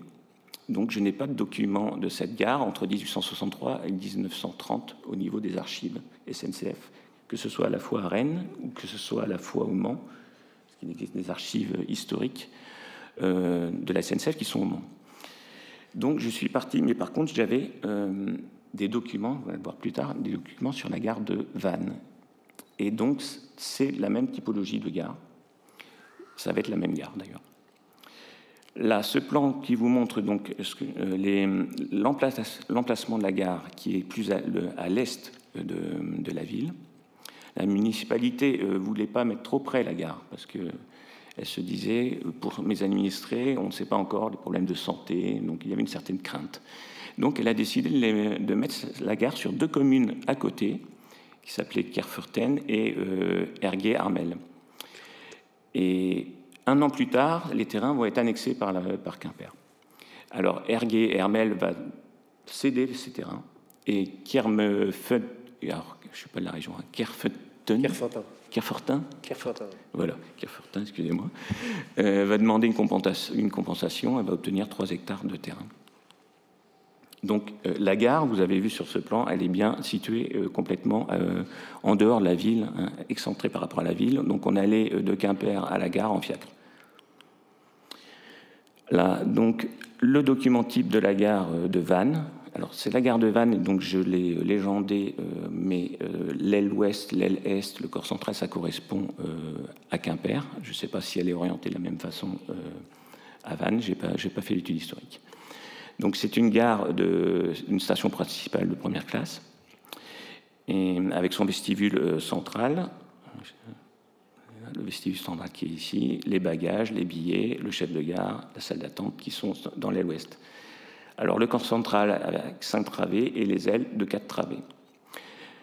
Alors j'ai dû faire des hypothèses parce que comme je ne savais pas ce qu'il y avait, je ne savais pas s'il y avait euh, aussi des pavillons, euh, des pavillons latéraux de chaque côté de la gare comme je n'avais pas de plan. Mais ils existaient puisque je les ai vus.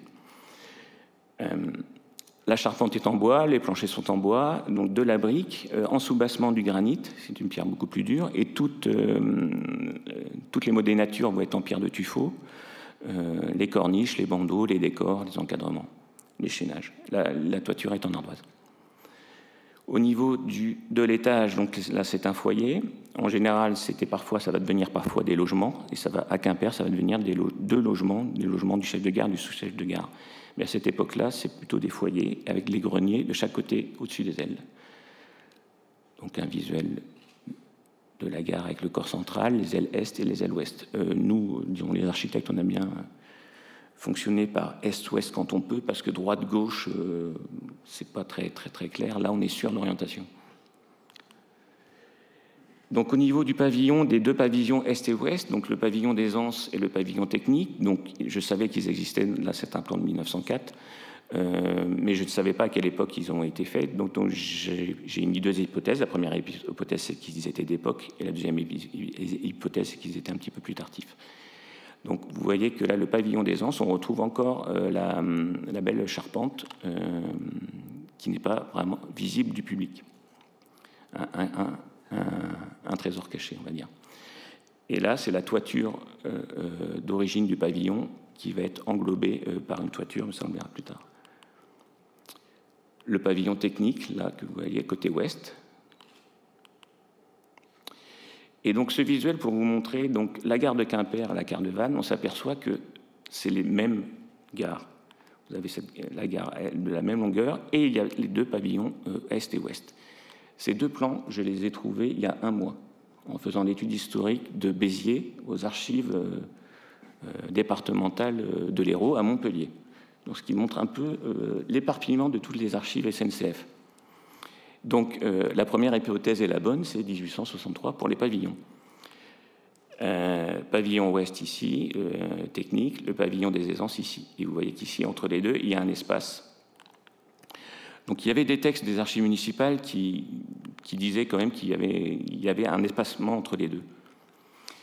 Donc la première grande transformation, ça va être l'arrivée des lignes vers Concarneau, Douarnenez et Pont-l'Abbé. Et donc la gare va être beaucoup trop petite. Et, il va y avoir les extensions que je vous ai légendées et colorisées en rose euh, et, oh, et en rouge ici, donc avec une extension avec l'arrivée euh, des bagages à l'arrivée à ce niveau-là, un buffet qui va être construit à, ce niveau-là, donc ça c'est en 1885, et en 1904 ça va être une extension du buffet avec deux chambres. L'extension vous est là, le buffet ici, et en rose les extensions. Les, salles d'attente sont ici, donc les salles d'attente sont à ce niveau-là, et ici, c'est la sortie voyageur que vous voyez à ce niveau-là.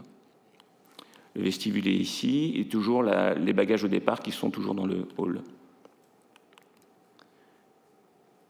Ici, l'extension euh, salle des bagages euh, euh, arrivée, ici sur ce visuel-là. Le pavillon technique est ici. La cour, à cette époque, est entourée de grilles métalliques. Entre 1900 et 1920, il va y avoir la construction de ce bâtiment, qui est le bâtiment des messageries, qui va euh, occulter la vue, en fait, parce que, comme vous voyez sur ce plan de 1879, il y avait un jardin ici, la gare, alors elle est ici, voilà, et la ville est ici. Et donc le bâtiment va être construit par là. Je bouge un peu, mais par là. Moi, j'avais que ce plan pour savoir euh, euh, comment a été construite la gare. Donc il n'y avait que cette petite trace de BV là, et puis une petite tache ici sur le pavillon, donc j'en étais pas sûr. La halle, donc une halle va être accolée au, BV, donc une gale en, W de forme un petit peu, euh, ramassée, avec le lanterneau vitré pour l'évacuation des fumées des locomotives. À cette époque, le, train va entraîner l'arrivée bien sûr du tourisme, avec des hôtels qui vont fleurir, et l'avenue de la Gare. Alors pour Quimper, c'est un petit peu particulier. Bien, souvent, l'avenue de la Gare est en général en face de la, cour des voyageurs et, elle monte vers le centre-ville. Et là, comme la gare est implantée à l'est, complètement à l'est de la ville, et bah, elle, est euh, parallèle à la, cour des voyageurs. Le dépôt va être agrandi aussi au niveau de l'arrivée euh, des lignes euh, dont on a parlé. Donc là, c'est un visuel avant l'agrandissement du dépôt. On voit la halle marchandise qui n'est pas encore agrandie, le pavillon des sanitaires qui est ici, la remise ici et le château d'eau à ce niveau-là. Donc l'utilisation toujours de la, la brique et de la pierre, euh, ce qui crée une homogénéisation euh, de, l'ensemble du site. Une rotonde va être construite en 1905 à Quimper. Nouvelle euh, transformation, notamment du hall. En fait, la mairie se plaint que le hall est beaucoup trop petit. En 1929, il y a des bousculades, des longs files d'attente. Alors les bousculades, c'est souvent quand il pleut. Les gens se tassent dans le hall. Euh, et donc le vestibule va être agrandi, il va passer de 60 à 130 mètres carrés. Et les espaces de bagages vont être doublés. Et là, euh, le texte, c'est pour vous montrer ce qu'on peut trouver aux archives euh, municipales. Donc souvent, on les trouve dans les archives SNCF, mais là, il n'y en avait pas. Voici le premier plan que l'on avait dans nos archives. Donc c'est un plan projet de 1934, où on voit en rouge euh, l'agrandissement du hall, avec les billets qui sont à ce niveau-là, et la bibliothèque à ce niveau-là. Donc ce plan est intéressant pour nous, parce que non pas que ce soit un plan projet qui ne va pas être réalisé d'ailleurs, toutes les couleurs roses, c'est le projet, mais là, euh, on ne va pas en tenir compte. Ce qui est intéressant, c'est tous les traits euh, jaunes et noirs, parce que c'est ce qui est déposé normalement dans le projet, et donc c'est l'état existant en fait en 1934. Vous avez euh, ici la gare, donc le pavillon central avant l'extension, et en rose, vous avez l'extension avec des balustres natiques à ce niveau-là, en pierre. Une coupe pour vous montrer l'état avant, après, avec la réalisation de deux poteaux métalliques à ce niveau-là qui vont supporter la, euh, charpente et euh, le niveau du premier étage, avec une poutre métallique en deux avec deux i, une toiture terrasse avec euh, du béton et des pavés de verre. Le visuel, vous avez colorisé en rose l'extension, donc on la voit bien.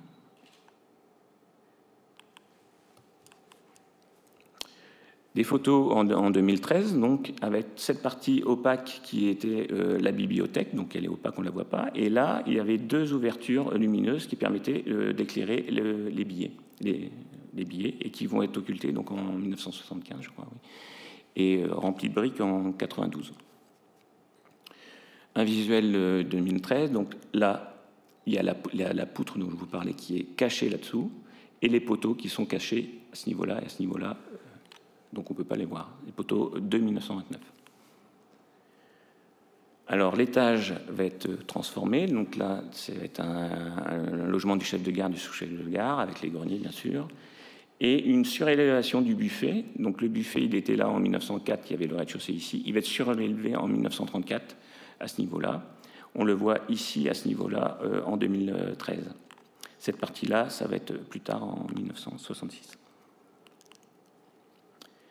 En 1929, il va y avoir des gros, travaux au niveau euh, du pavillon des sanitaires. Vous allez voir tout ce qui est en bleu, c'est la création de percées pour dégager les espaces euh, en, rez-de-chaussée, ce qui veut dire que cette façade qui était euh, extérieure à, l'époque va devenir une façade de là à là, une façade intérieure. en 2013, vous voyez l'état pour comprendre comment c'était. Donc, quand j'ai visité la gare, il a fallu que ensuite je me penche sur les plans pour comprendre pourquoi il y avait des poutres métalliques et des ouvertures comme ça à ce niveau-là. Un visuel pour vous montrer, donc ça c'est dans nos archives, l'extension euh, du, euh, du dépôt. Vous voyez bien que là, la rotonde de 1905, vous voyez bien que par rapport au visuel d'origine, 70 ans plus tard, ça s'est vraiment étalé. Il y a 20% qui concerne le BV et après 80% de l'emprise ferroviaire qui concerne tous les bâtiments euh, techniques. Ce qui est intéressant des fois quand on voit les, fait des études, c'est qu'il y a souvent des projets qui ne sont pas réalisés. Mais alors, euh, pour Quimper, c'est quand même euh, un projet de Pacon. Donc Pacon, c'est un, architecte qui est assez connu, euh, qui a travaillé pour Raoul Dautry, justement, on en a parlé quand il était le directeur de la compagnie de l'État. Euh, à cette époque-là, il va y avoir beaucoup d'architectes euh, modernistes qui vont intervenir. Euh, je vous ai cité Urbain Cassan à Lens. La gare est une forme de locomotive et elle est très intéressante. Georges Ventre à Versailles-Chantier ou Jean-Philippe à Deauville, qui est aussi un moderniste qui va faire une architecture aussi régionaliste, moderniste et régionaliste.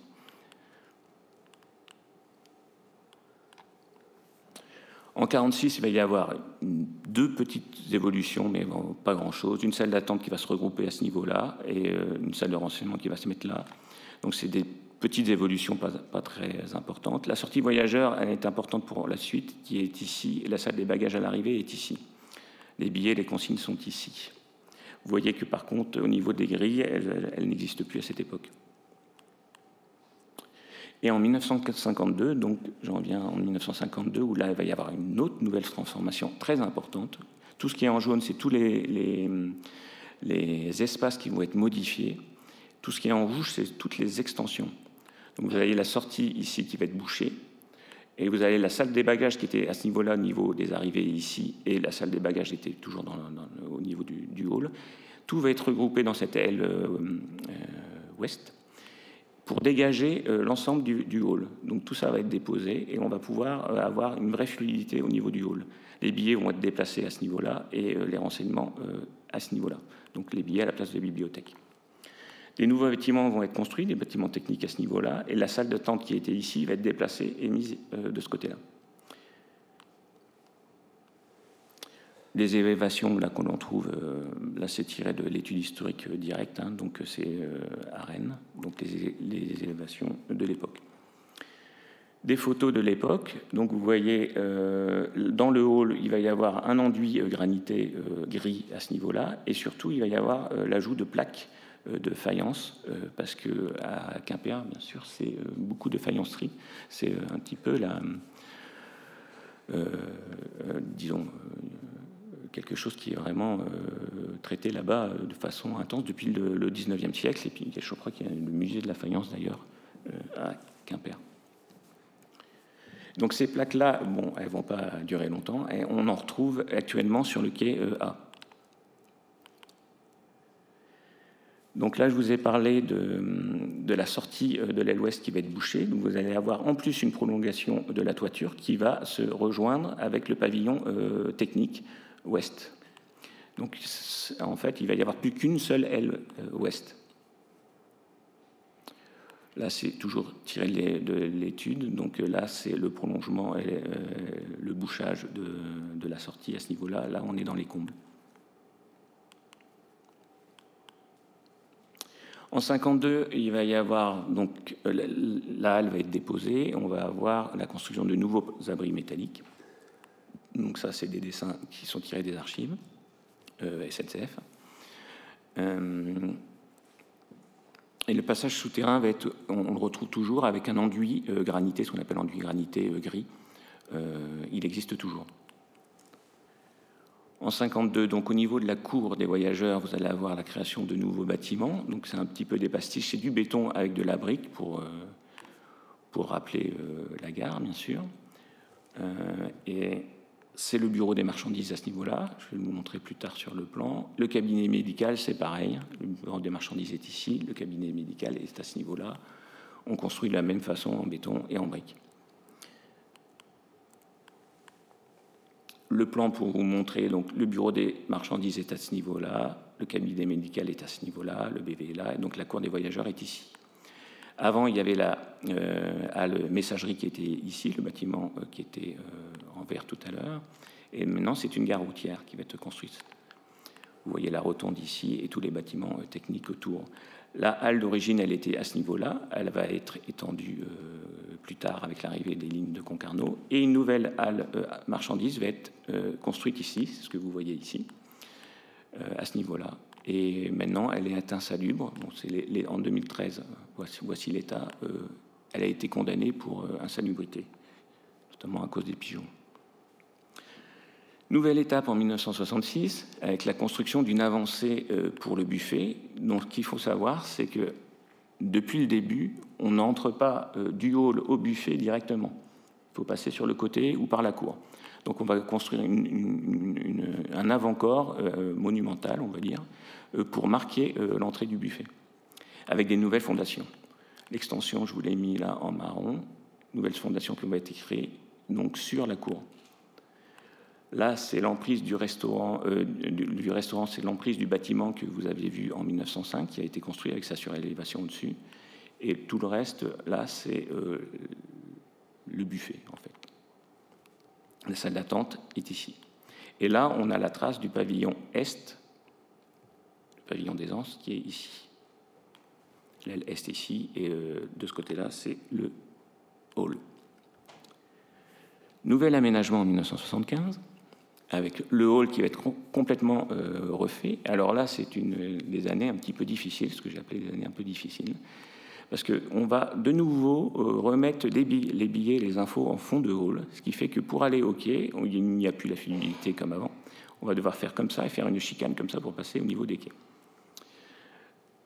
Euh, là, pour vous montrer que les faïences ont disparu, vous allez avoir des œuvres d'André Coupé, c'est un architecte, un architecte, un artiste breton briochin, qui va aussi faire des, hum, œuvres dans les gares de, Brest, qu'on connaît, de Saint-Brieuc et de Lorient. Il est décédé, je crois, en 2013. Donc vous voyez l'architecture de ces années-là, avec du bois, euh, du bois exotique, euh, du marbre, du boulonnet au niveau des poteaux, euh, du luxe salon des, des, plafonds en aluminium. voilà, typique de ces architectures des années 1975. Euh, un autre visuel pour vous montrer. Les billets sont donc en fond. Là, c'est le billet, ils sont en fond. Les quais sont derrière. L'accès au quai, l'accès au quai, on passe par ici, vous voyez, petit accès au quai. Dans ces années-là, on va aussi déposer, donc là vous avez encore les traces des menuiseries bois euh, de l'époque. Donc pour toute cette aile-là, vous allez avoir, on va déposer, on va mettre des menuiseries euh, aluminium qui n'ont aucun rapport avec le dessin d'origine. Euh, voilà. Et le parking, bien sûr, la, la, cour des voyageurs va de plus en plus, ça c'est pour toutes les gares, devenir un parking hein, dans ces années-là. En 1985, bon, le buffet va être modifié, bien sûr, et, surtout en 1985, on va carrément euh, retirer une travée, donc une travée de, briques qui était à ce niveau-là, pour euh, y construire cette verrière pour amener la lumière. on aime ou on n'aime pas. Ça. Moi, j'aime pas.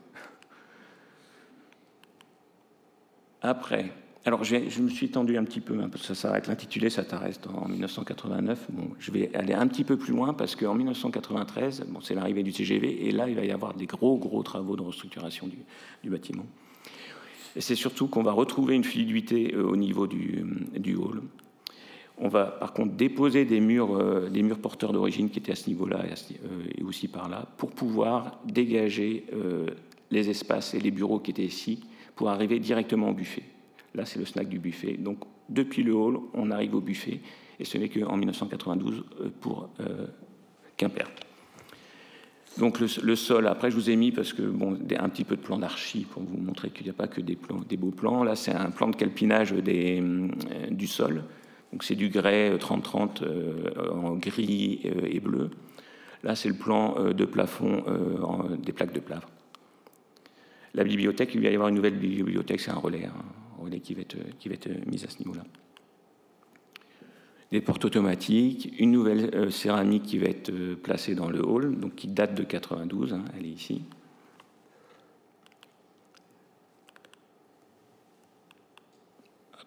Alors la façade, elle, elle va être complètement restaurée et en bien.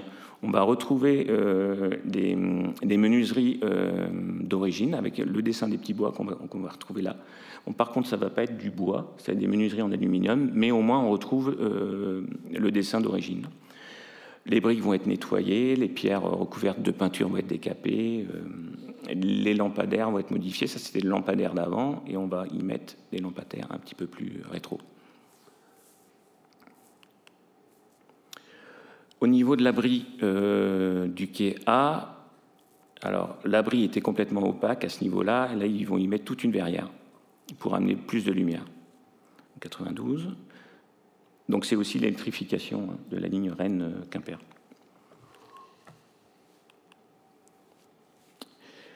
Au niveau, alors il va y j'ai pas mis d'image, mais il y avait un poste B, on appelait le poste B au bout du quai euh, B, je crois. Euh, qui, va être euh, qui va être déposé et on va y construire un nouveau poste de régulation qui est ici, donc en briques. Et alors, par contre, il est là, donc le pavillon des Anses est ici. On va prolonger la toiture du pavillon des Anses et on va l'englober dans le euh, pavillon des Anses. Alors, c'est le visuel que vous voyez là, c'est très particulier. La toiture du pavillon, elle est ici, et par-dessus, on va y mettre une nouvelle, une nouvelle toiture un visuel des quais pour vous montrer, je les ai colorisés. Le pavillon, euh, là c'est le poste de régulation, le nouveau poste de régulation. Le prolongement ici de la toiture et le pavillon est en fait qui est en dessous, la toiture du pavillon est est en dessous. Donc ça, c'est impossible à savoir si on n'a pas étudié les plans. Au niveau de l'étage, il va y avoir une des déposes des, planchers bois qui, est attaqué par la mérule, je crois. Bon, du plancher en béton, là, ça va être vraiment des gros travaux assez lourds. Là, euh, une vision des, anciennes euh, euh, vitres du pavillon des au niveau des étages. Donc, pour comprendre ce micmac, c'est assez compliqué quand on le visite sur place. Il va y avoir aussi une nouvelle gare routière, donc elle est à ce niveau-là. La place est ici, avec des, des, abriquets métalliques qui, sont ici, là, qui font un geste architectural, on va dire. Ici, la gare routière est en dessous. Et des, euh, des quais en toile euh, au niveau des, des quais d'abri, qui rappellent, alors les quais en toile qui rappellent les, quais TGV Atlantique euh, qu'on voit sur les quais du Mans ou sur le dôme de la, gare de Nantes Sud, par exemple. En 2005, les derniers gros travaux, il va y avoir une salle d'attente qui va être mise euh, à ce niveau-là. Alors en 92, c'était deux billets de départ immédiat. Donc là, on va y mettre les salles d'attente et on va refaire tout euh, le nef, ce qu'on appelle le nouvel espace de vente avec euh, la nouvelle billetterie au niveau de l'aile ouest. Donc des images ici, ça c'est en 2005. Les, les, ABF, ils aiment bien ces planches-là, les dernières planches, parce que ça montre l'évolution euh, du bâtiment euh, du début jusqu'à la fin, avec en rouge à chaque fois euh, les extensions nouvelles et en jaune les, bureaux ou les, locaux qui ont été réaménagés. Donc là, il y a toutes les époques que j'ai traitées rapidement. En 93, donc j'avais pas mis un grand plan, mais pour vous montrer le grand plan euh, avec le, hall qui va être complètement euh, euh, traversant et la percée vers le snack du buffet ici, le restaurant du buffet ici. Le buffet va être en plus réaménagé en 1997 à ce niveau-là, et le Neve, on en a parlé, en 2005. Et cette, dernière planche, là aussi, ça montre, c'est une, évolution du bâtiment euh, avec l'emprise au sol. Donc en rouge, le bâtiment d'origine et en orange. Donc là, j'ai changé la dia parce que en orange, j'avais mis 1963 euh, à 1869, je ne sais plus. Bon, en fait, il s'avère que c'est la même époque. Donc le bâtiment d'origine là. Et ensuite, les diverses évolutions et extensions du bâtiment suivant les époques. Et alors Quimper, c'est, euh, je crois, la pire. C'est là où il y a le plus de taches de couleur, en fait. Donc c'est assez, euh, assez impressionnant. Voilà, merci. Merci.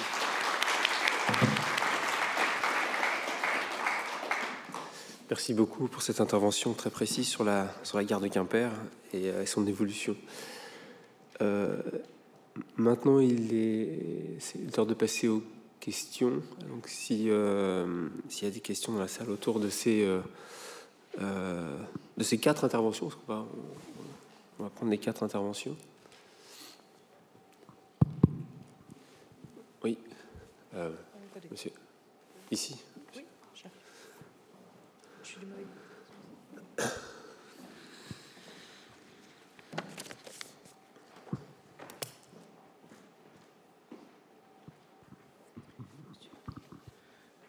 Oui, euh, bonjour, euh, mesdames et messieurs.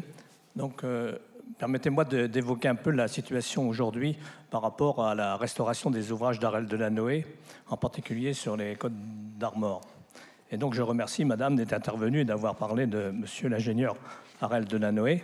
Et donc, donc, si vous voulez, le dernier train, je vais essayer d'être bref, mais on va évoquer la situation aujourd'hui sans la détailler, évidemment. Donc, le dernier train, c'était 1956. Et il faut attendre 1986 pour voir euh, la création de l'Association des chemins de fer des Côtes du Nord, dont j'étais membre. Et à la suite de la destruction du viaduc de Souza, que vous connaissez tous, euh, moi-même, j'ai créé l'association Arel de la Noé en 1995.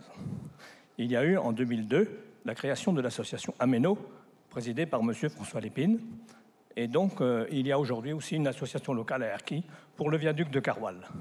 Donc la situation aujourd'hui, si vous voulez, est la suivante, c'est qu'il y a une prise en compte, de par les propositions des associations, une prise en compte importante de, ce patrimoine par les maîtres d'ouvrage, en particulier le Conseil général et les villes telles que Saint-Brieuc.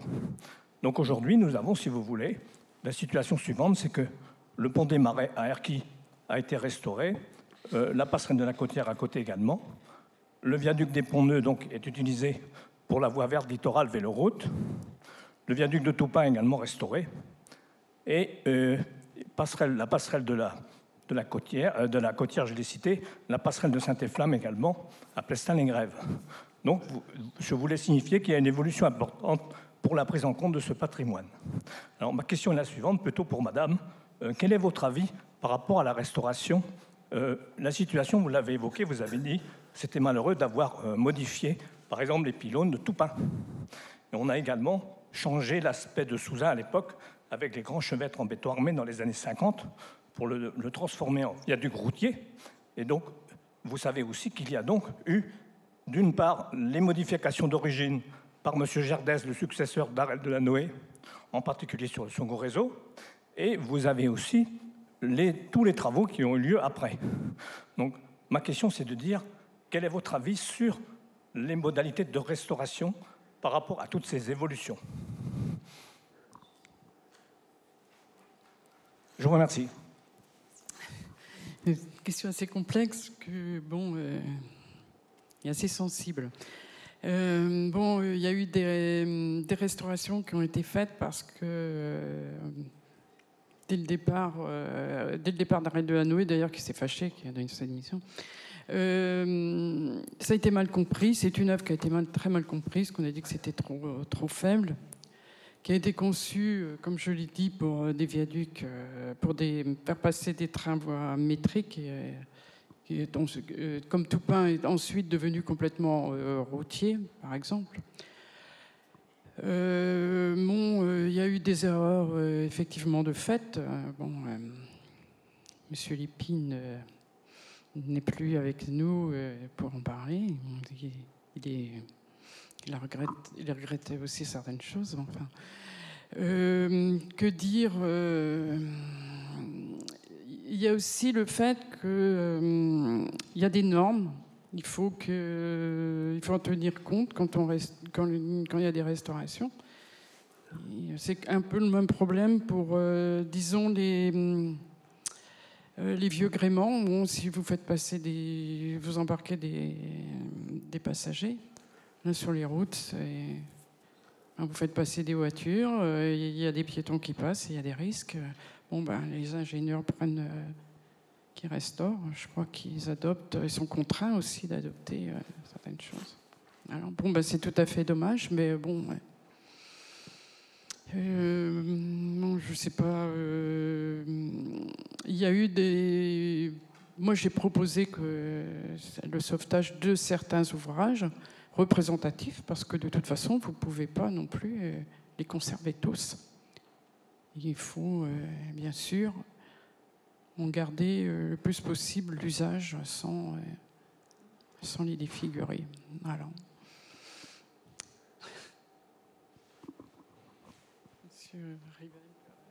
Monsieur Riben, Monsieur ajouter des choses. S'il y a d'autres. Allez, alors, trois questions. D'abord, une remarque générale pour les premiers exposés sur les chemins de fer en Bretagne. On peut dire euh, une caractéristique forte, c'est les quatre départements de la péninsule ont la plus faible densité de kilomètres euh, d'intérêt général par rapport à la moyenne française, euh, de l'ordre de la moitié, et par contre, ils ont trois fois plus de longueur d'intérêt local. A priori, c'est une faiblesse, en fait, c'est une force. Pourquoi? Ça a été bien évoqué incidemment, c'est qu'au fond, les Bretons ont pris les chemins de fer en main eux-mêmes, à travers les conseils généraux. Tout à l'heure, je parlerai, euh, on n'a pas encore évoqué le nom de Rousseau, qui était un des rangs euh, ingénieurs, etc. Mais finalement, la Bretagne a dépensé beaucoup dans ses conseils généraux, dans ses réseaux d'intérêt local, et remarquable, en termes de statistiques de longévité au niveau national, la plupart de ces réseaux ont survécu à la Deuxième Guerre mondiale. Hein. Donc, ça, c'est une prouesse intéressante. Donc, ça, ça me semble important. On a évoqué aussi le fait que tous ces RIA à traverser ont été, pour beaucoup d'ingénieurs, des chantiers euh, extraordinaires. Alors la question à Madame, euh, c'est sur les chantiers, vous avez trop parlé d'ingénieurs qui signent des ouvrages, et je m'intéresse actuellement beaucoup aux chantiers ordinaires de la voie.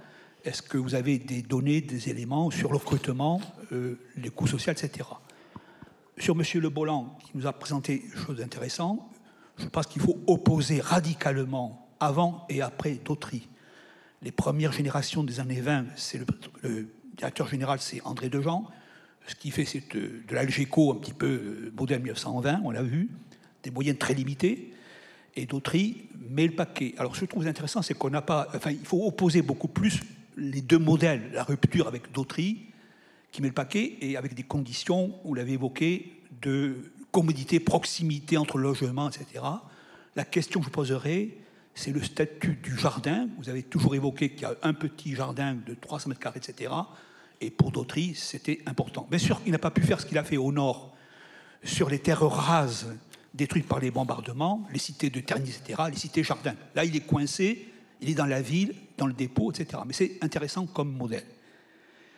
La dernière question vise M. Arep, et euh, il est intéressant donc, ce qu'on a vu là, euh, assez abracadantesque, c'est-à-dire de Janot, cette gare qui n'en finit pas euh, d'être transformée, hein, qui est toujours, il reste plus grand-chose d'original. Moi, il me semble, j'aimerais qu'il est très bien placé pour nous dire en, tendance lourde, il me semble que les gares dégagent deux espaces aujourd'hui vides. Premièrement, que deviennent les premiers étages logements des chefs de gare, chefs de gare? Dans beaucoup de gares, j'ai l'impression qu'ils sont inoccupés bureau d'archives, je ne sais pas. En tout cas, il n'y a plus, à mon avis, il n'y a plus beaucoup de chefs de gare qui logent à vérifier, hein, c'est une hypothèse. Deuxièmement, la catastrophe, la fin des buffets. Hein. Euh, les gares, les, buffets sont liquidés au profit de, quelques marques notoires de fast-food dont je ne sais pas les noms. Voilà. Donc il y, y, a du, vide un petit peu qui est il me semble, structurellement. N'oublions pas le bureau du commissaire de surveillance administrative qui donnait sur les quais, qui était un isolat de fonctionnaires méchants. Hein, mais ça, depuis longtemps, il a disparu. Voilà, c'est une évolution euh, intéressante. Je vais avoir une réponse sur euh, y a-t-il des évolutions majeures tendancielles? Merci. Qui est-ce qui veut commencer par, euh, par répondre Très bien. Monsieur Le Breton J'ai chopé le micro en passant. Et donc, Monsieur Arep, donc, de l'Arep, voilà. Donc en fait, c'est tout à fait vrai. Euh, quand je fais les visites de gare en France, de plus en plus, euh, les étages sont vides et même à l'abandon. Ça arrive aussi qu'il y ait toujours le logement du chef de gare, euh, ou des fois c'est pas le chef de gare, mais c'est des, des gens qui travaillent en gare. je viens de faire l'étude de Menton. Bah, à Menton, c'est deux logements qui sont occupés par des agents. Après, souvent, euh, les, étages sont aussi euh, repris par les bureaux de la SNCF. Dans les grandes gares, là, je, vous ai dit que je venais de Béziers. Béziers, tout l'étage est occupé par des bureaux de la SNCF. Mais ce n'est pas des logements, c'est vraiment des bureaux de la SNCF. Mais euh, quand les logements étaient euh, sur, les côtés, en général sur les pavillons euh, latéraux ou sur les ailes latérales, là les logements sont à l'abandon. Et dans beaucoup d'études historiques, c'est à l'abandon. Alors il y a des études, je crois, SNCF, qui sont en train d'être faites pour répertorier tous les locaux vides et d'essayer d'en faire de nouvelles choses, mais c'est pas évident de trouver des choses, parce qu'en fait il y a des normes aussi de sécurité, bien sûr, et donc il y a des projets de crèches, de choses comme ça qui vont être mises en, qui, sont c'est des projets, donc euh, je ne sais pas encore. Et au niveau des buffets, alors au niveau des buffets, c'est pareil. Euh, la Béziers, euh, j'en viens et c'est à l'abandon. Beaucoup de gares, les, buffets sont à l'abandon. Et alors là, il y a une politique en ce moment de Gare et Connexion de ramener des commerces, bien sûr, dans les gares et euh, de nouveaux concepts de boutiques du quotidien apparaissent euh, maintenant. Ensuite, oui, Christophe, tu veux euh, Juste un mot pour répondre à la place de Jean-Louis Roux, pour répondre à, à Georges, le réseau breton, vous n'allez pas le mettre dans l'intérêt local quand même, Georges Comme intérêt général, d'accord merci à M. Ribel hein, pour ces questions très très acérées sur le sujet ferroviaire. Alors deux points effectivement sur euh, d'abord Raoul Dautry, effectivement, qui, vous l'avez souligné, a été un directeur euh, très performant. Euh, directeur qui était donc rigoureux, qui était très discipliné, donc il a voulu effectivement inculquer aussi cette discipline au réseau ferroviaire. Et donc, on le voit très bien, effectivement, à travers les exemples. Là, c'est le prix sous le prisme du logement cheminot, mais on aurait pu très bien le prendre également sous le prisme des aménagements techniques. Euh, il, y a, vraiment une grande différence avec ce qui a été fait euh, avant d'Autry, effectivement. la question relative au, jardin, donc effectivement, alors j'ai pas eu trouvé beaucoup beaucoup d'informations sur les jardins.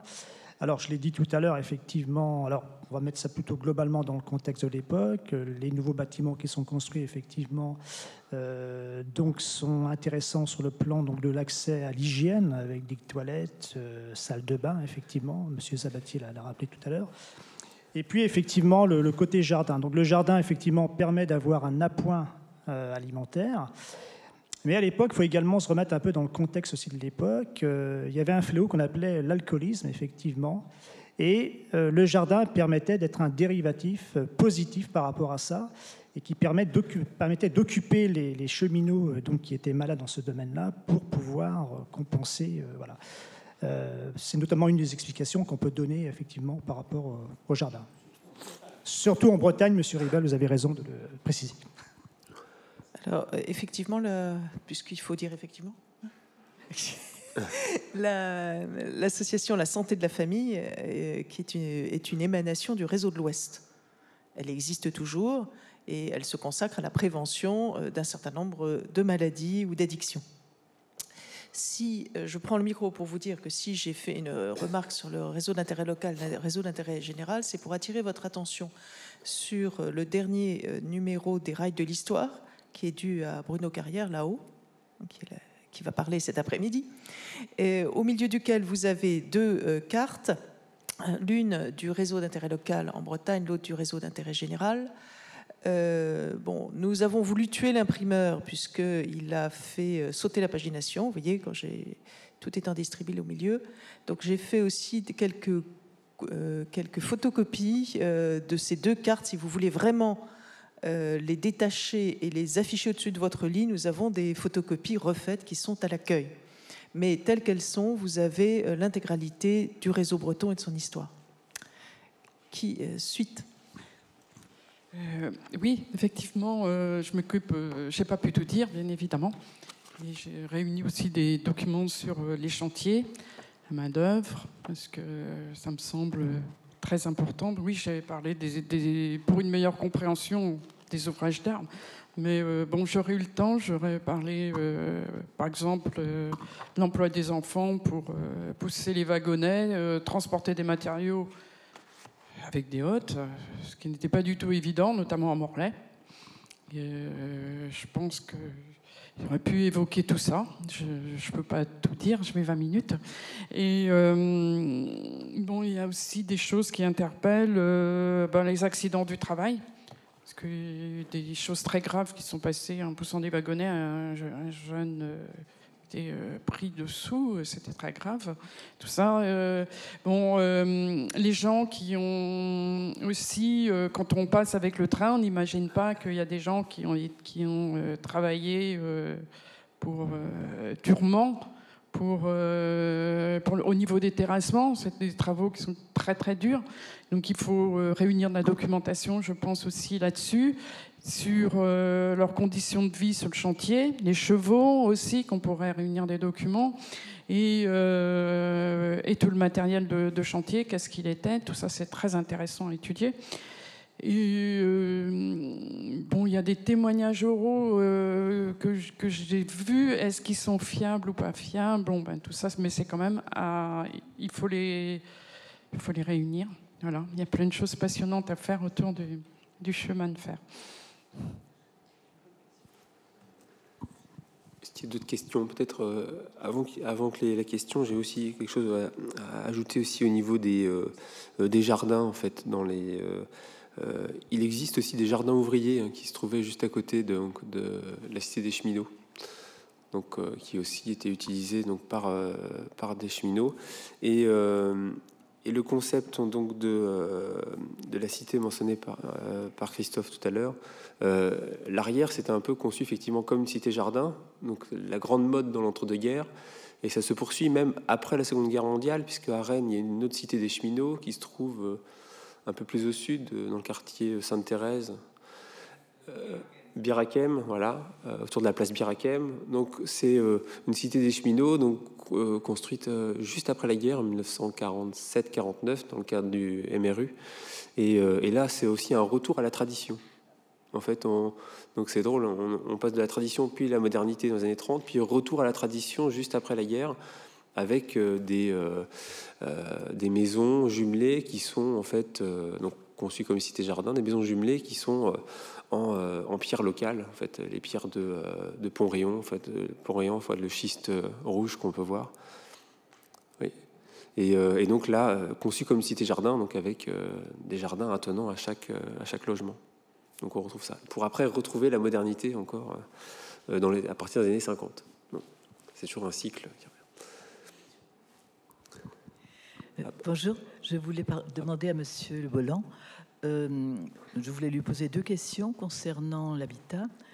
Euh, cet habitat cheminot dont il a parlé, euh, les occupants sont-ils des locataires ou bien deviennent-ils propriétaires?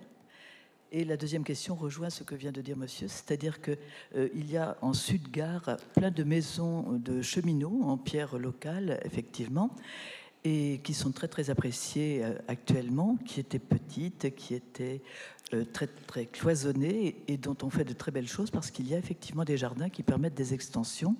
Je voulais savoir si ces maisons étaient des maisons euh, particulières ou euh, s'il y avait une intervention de la SNCF. Alors, concernant effectivement l'aspect locataire ou propriétaire, effectivement, euh, on n'a pas forcément beaucoup d'informations là-dessus, mais la plupart étaient locataires, effectivement, euh, de ces euh, appartements, à un prix modéré, effectivement. Alors après, on peut penser qu'effectivement, certaines personnes ont pu avoir accès à la propriété. ça, j'avoue je n'ai pas forcément bien creusé la question. Je ne sais pas à cette période-là. Je n'ai pas trouvé de documents très, très précis. Monsieur Ribel? Ma question est complémentaire, justement parce que, si vous voulez, euh, euh, en ce qui concerne par exemple la cité euh, dont on parlait, la Birakem, à, Rennes, il y a une société qui est, qui, est encore sans doute une, disons, une émanation de la SNCF qui gère, ces, qui gère cette cité et qui a, comment, toutes les personnes qui habitent les maisons sont des locataires. Et actuellement, c'est surtout des retraités SNCF. Justement, notre, questionnement à nous, association des Amis du patrimoine rennais, parce que ces, euh, cités ont vraiment une, belle valeur patrimoniale. elles sont même inscrites, comment? Elles, ont, elles sont dotées de trois étoiles au patrimoine local remarquable. Et nous, ce que l'on voudrait savoir là en ce moment, il y a un aménagement, un renouvellement complet de l'aménagement de la place Birakem, par exemple, qui est prévu, et à qui on doit s'adresser pour euh, avoir des nouvelles d'un renouvellement éventuel euh, du bâti et, euh, par exemple, d'une adaptation aux conditions thermiques actuelles. Vous avez la deuxième question C'était sur les maisons, Les nouvelles maisons qui ont été construites C'était quoi la question? Les maisons, c'était Vous pouvez me rappeler votre deuxième question, madame, s'il vous plaît? C'était sur les maisons du Sud-Gare, oui. Alors, je ne me suis pas penché sur cette question-là, parce que moi, dans mon, sujet de travail, donc c'était essentiellement les, grandes cités euh, donc de Pierre Martin et de Villedois-Mareuil. Euh, alors, effectivement, il y a beaucoup de, cheminots, quand même, qui avaient des maisons, effectivement, construites euh, dans le quartier Sud-Gare, effectivement, donc, dont la plupart étaient en location, effectivement, globalement. voilà. bravo pour votre exposé techniquement. On s'est baladé avec vous d'avion, on a atterri dans les rues. fabuleux, merci, c'est super. Euh, une question de fond sur ces cités cheminotes ont été construites sur emprise de la compagnie ou de l'État ou sur le domaine urbain. Ça change tout. Alors la question est fondamentale, parce que si c'est sur le réseau d'État, des emprises euh, à l'usage du réseau dont il est propriétaire, il, va, il peut faire ce qu'il veut, de l'égout, de l'hygiène, et après il aura du mal, à les années 50, à, à les revendre à la mairie, puisqu'elles sont réputées euh, polluer, etc.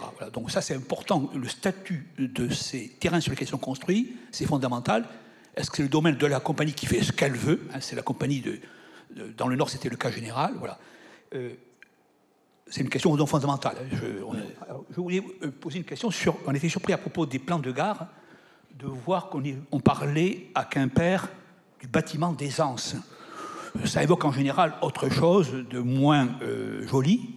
Est-ce que cette dénomination est purement quimperloise, ou elle est bretonne, ou elle est... Euh, moi, ça m'a frappé. Euh, bâtiment d'aisance, on s'attend à autre chose.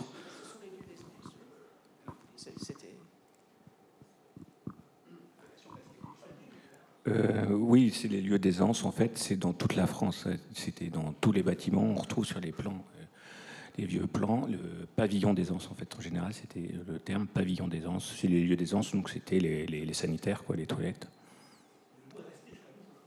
Euh, non. Non, non, non, c'est moi qui l'appelle parce, comme ça parce que dans les études historiques, euh, je parle des pavillons d'aisance et je l'ai gardé en.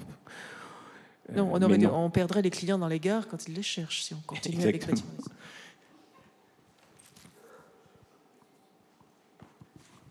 Joël? Oui, bonjour. On a vu tout à l'heure des extraits de, de, plans du réseau mais à la base, euh, le réseau breton, il s'est composé euh, pour quelle motivation? Certains ont évoqué euh, la stratégie militaire, parce que si je comprends bien, par rapport à d'autres régions de France, il n'y avait pas une industrie qui motivait donc l'approvisionnement de produits énergétiques et par la suite la redistribution des biens produits. néanmoins, il y avait l'agriculture, peut-être, il y avait euh, les produits de la pêche, mais est-ce qu'on a, est qu'on a vraiment vu euh, quelles étaient euh, les motivations pour créer ce, fameux réseau? Et c'est peut-être l'explication pourquoi il y a des petites lignes et il n'y a que des quelques deux artères principales. Il y a monsieur qui veut répondre? Non? Oui? Je ne suis pas historien non plus, mais si vous voulez, vous avez bien vu sur la carte qu'il y a les deux lignes côtières, la ligne côtière nord et la ligne côtière euh, euh, du sud. Et en fait, il n'y avait absolument rien au centre Bretagne. Et c'est donc Napoléon III qui est venu à Saint-Brieuc qui a décidé de faire passer la ligne sur la ligne, euh, la ligne Brest par Saint-Brieuc et Guingamp. Et il se trouve qu'à l'origine, le train devait passer par le centre. Il devait passer par Rennes, Loudéac et Carré. Et donc c'est peut-être un peu l'origine pour laquelle il y a eu cette ligne centrale après. Je ne l'affirme pas, mais ça fait partie des éléments, puisque les gens du centre étaient très mécontents d'avoir les lignes côtières. Et donc les gens de Montcontour, Montcontour était aussi important que Saint-Brieuc et l'Odéac. Donc ça justifie peut-être le fait qu'il y ait ce réseau breton à l'intérieur pour desservir l'intérieur du pays. Mais il y avait aussi l'importance des produits agricoles. Hein. Et les produits agricoles provenaient évidemment de, de l'arrière-pays. Et, non, et les produits de la côte étaient dans le train déjà par rapport aux lignes côtières, mais les produits agricoles étaient transportés par le réseau breton. C'est juste un élément de réponse, mais je, je vous ai dit, je ne suis pas spécialiste.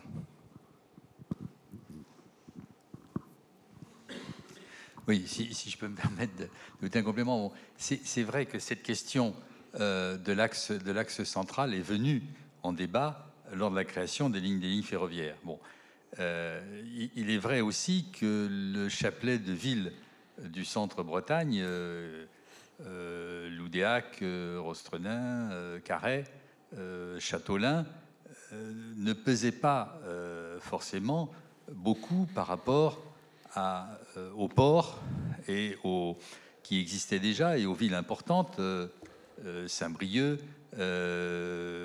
Guingamp, Morlaix, et au sud, Vannes, Lorient. Bon.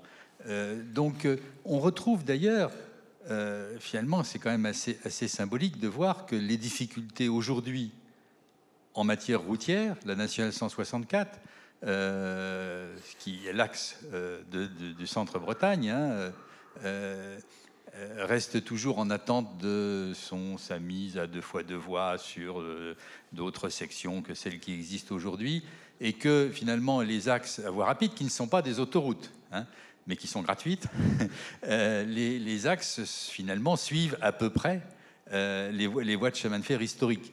Donc il y a une certaine constance finalement euh, de, des nécessités de déplacement et de desserte de la Bretagne euh, qui, est assez singulière.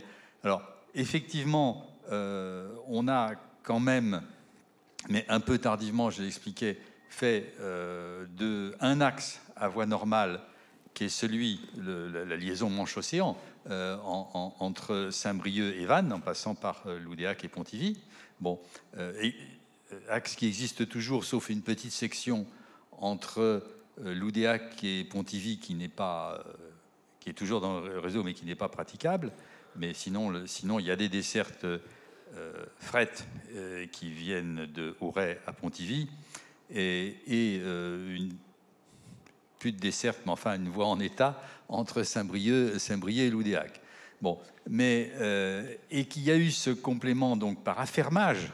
Hein, euh, je le rappelle, du réseau breton euh, autour de, Carré en étoile, et qui a effectivement été un complément au, grand réseau à, voie normale, donc les deux dorsales, dorsale nord et dorsale sud. Donc il y a, effectivement euh, là une conception un peu linéaire avec des, des, pénétrantes qui sont qui ont été établies à voie métrique, donc c'est ce qu'on l'étoile de Carré, et puis euh, des, des, dessertes vers, les, euh, vers la côte, parce que les, lignes actuelles sont quand même pas tout à fait côtières. Hein. C'est-à-dire que ni Roscoff, ni Saint-Paul-de-Léon, ni Concarneau, euh, ni Quiberon ne sont sur les, sur les dorsales. Hein. Il, faut donc des antennes, et, ces antennes, bon, elles ont, elles ont encore une vie importante pour, pour certaines d'entre elles, évidemment, évidemment Saint-Malo. Euh, Dinar, Dinar la desserte de Dinar a disparu. Euh, là, la desserte de Paimpol existe toujours. Celle de Roscoff existe, mais est un peu mal en point, on va dire, puisqu'elle n'est pas électrifiée, notamment. Concarneau, c'est terminé. Euh, Douarnenez, c'est terminé.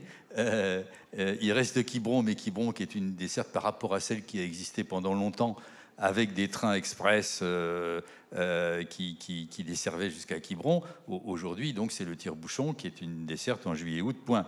Bon, donc euh, voilà, c'était ces particularités, mais il y a une tendance forte finalement à ce que la structure des liaisons des liaisons bretonnes suive ces deux, ces deux dorsales avec éventuellement des, quelques pénétrantes et quelques antennes.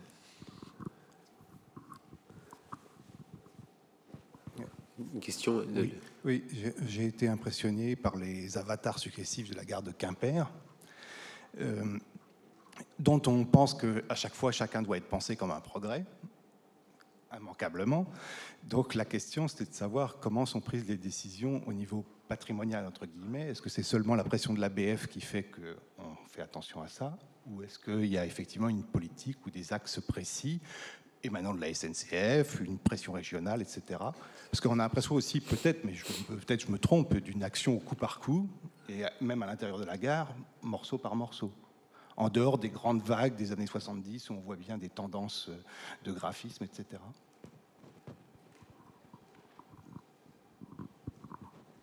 Euh, bah, en, fait, euh, on a un bureau d'études qui est centralisé à Paris, qui s'occupe des gros projets, on va dire, euh, en France. Ensuite, il y a des antennes régionales. Et donc, suivant le projet, ça va être un projet plus ou moins national qui va être traité par les équipes à Paris ou des projets plus régionaux. Et donc là, ça va être des petites interventions, on va dire, au niveau de la gare. Et donc, euh, ça dépend des fois des époques, bien sûr. Là, on peut dire, je pense que là, on arrive dans une époque où on commence à respecter un peu plus le patrimoine qu'il y a certaines années. Donc, on commence à restaurer un petit peu mieux euh, les gares. là, on a vu à Quimper, on essaie de retrouver euh, des éléments un peu d'origine, une restitution un petit peu d'origine. Donc ça, c'est, je pense, une volonté un peu nationale de, pas qu'à la SNCF, d'essayer de restaurer de mieux en mieux son patrimoine. Après, il y a des interventions plus locales et des fois, euh, bah, l'ABF, il n'est pas toujours là déjà pour le voir. Euh, L'ABF, il n'intervient pas non plus dans toutes les gares parce qu'il euh, faut qu'il intervienne dans, dans, les gares où elles sont dans un périmètre de 500 mètres des monuments historiques. Toutes les gares ne sont pas dans un périmètre de 500 mètres des monuments historiques. et puis ensuite, voilà, donc c'est vraiment très variable.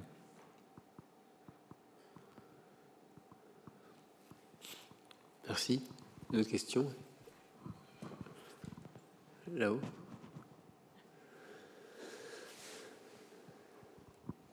Oui, bonjour. Euh, oui, pour compléter la, réponse de Monsieur Le Breton, euh, moi, Hervé Rollet, je travaille à la DRAC, à la Direction des Affaires culturelles, donc je m'occupe en fait de, des problématiques de protection des monuments historiques. Donc effectivement, comme Monsieur Le Breton l'a indiqué, euh, les architectes des bâtiments de France, qui sont donc des, architectes euh, fonctionnaires de l'État, euh, ont un, rôle à la fois technique de conseil et de, de respect de la réglementation, mais ils agissent effectivement dans un cadre qui est défini par, la loi, le code de l'urbanisme, le code du patrimoine, et ne peuvent pas effectivement intervenir dans toutes les situations.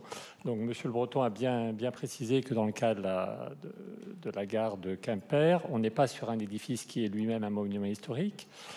Euh, et donc, mais qui est quand même situé dans un périmètre euh, euh, d'autres monuments historiques environnants, et donc effectivement, l'architecte des bâtiments de France peut, dans ce cadre-là, intervenir.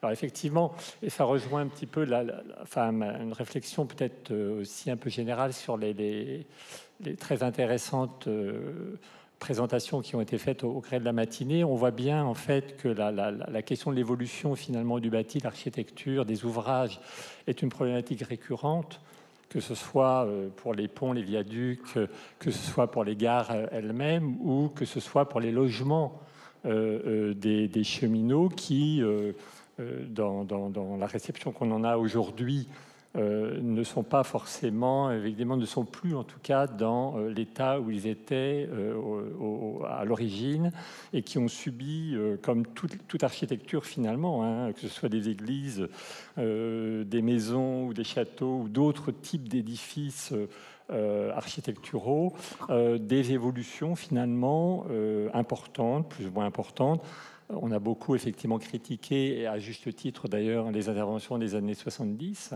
1970, mais on, remarque effectivement que dès, les origines, finalement, très très peu de temps, souvent après la construction des bâtiments, il y a des modifications qui sont introduites pour des raisons de confort, etc.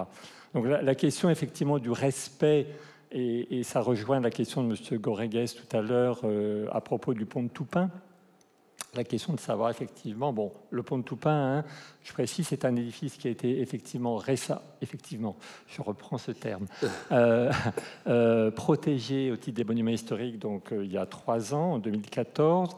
à la suite en fait de, la mobilisation des associations dont M. Goregues rappelait l'existence et l'importance sur, sur, le plan de la, défense du patrimoine et de la sensibilisation des élus, des acteurs.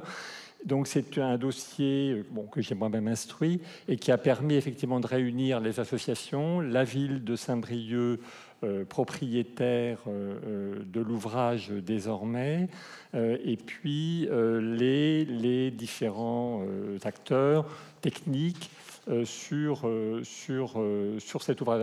le pont de Toupin était une, bon, je réponds un petit peu également en complément de, de, l'information qu'avait donnée Mme Siocan, c'est que effectivement la question du pont de Toupin était un peu particulière puisque la ville de Saint-Brieuc, propriétaire de l'ouvrage, était confrontée à une problématique de, euh, non pas de restauration, de sauvegarde du, bâtiment, du pont lui-même, mais de confortation, de confortement d'une partie en fait des, euh, du tablier de l'ouvrage qui avait subi, euh, bon, qui, qui, s'était affaibli, qui avait subi un certain nombre de, dégâts liés à des accidents automobiles.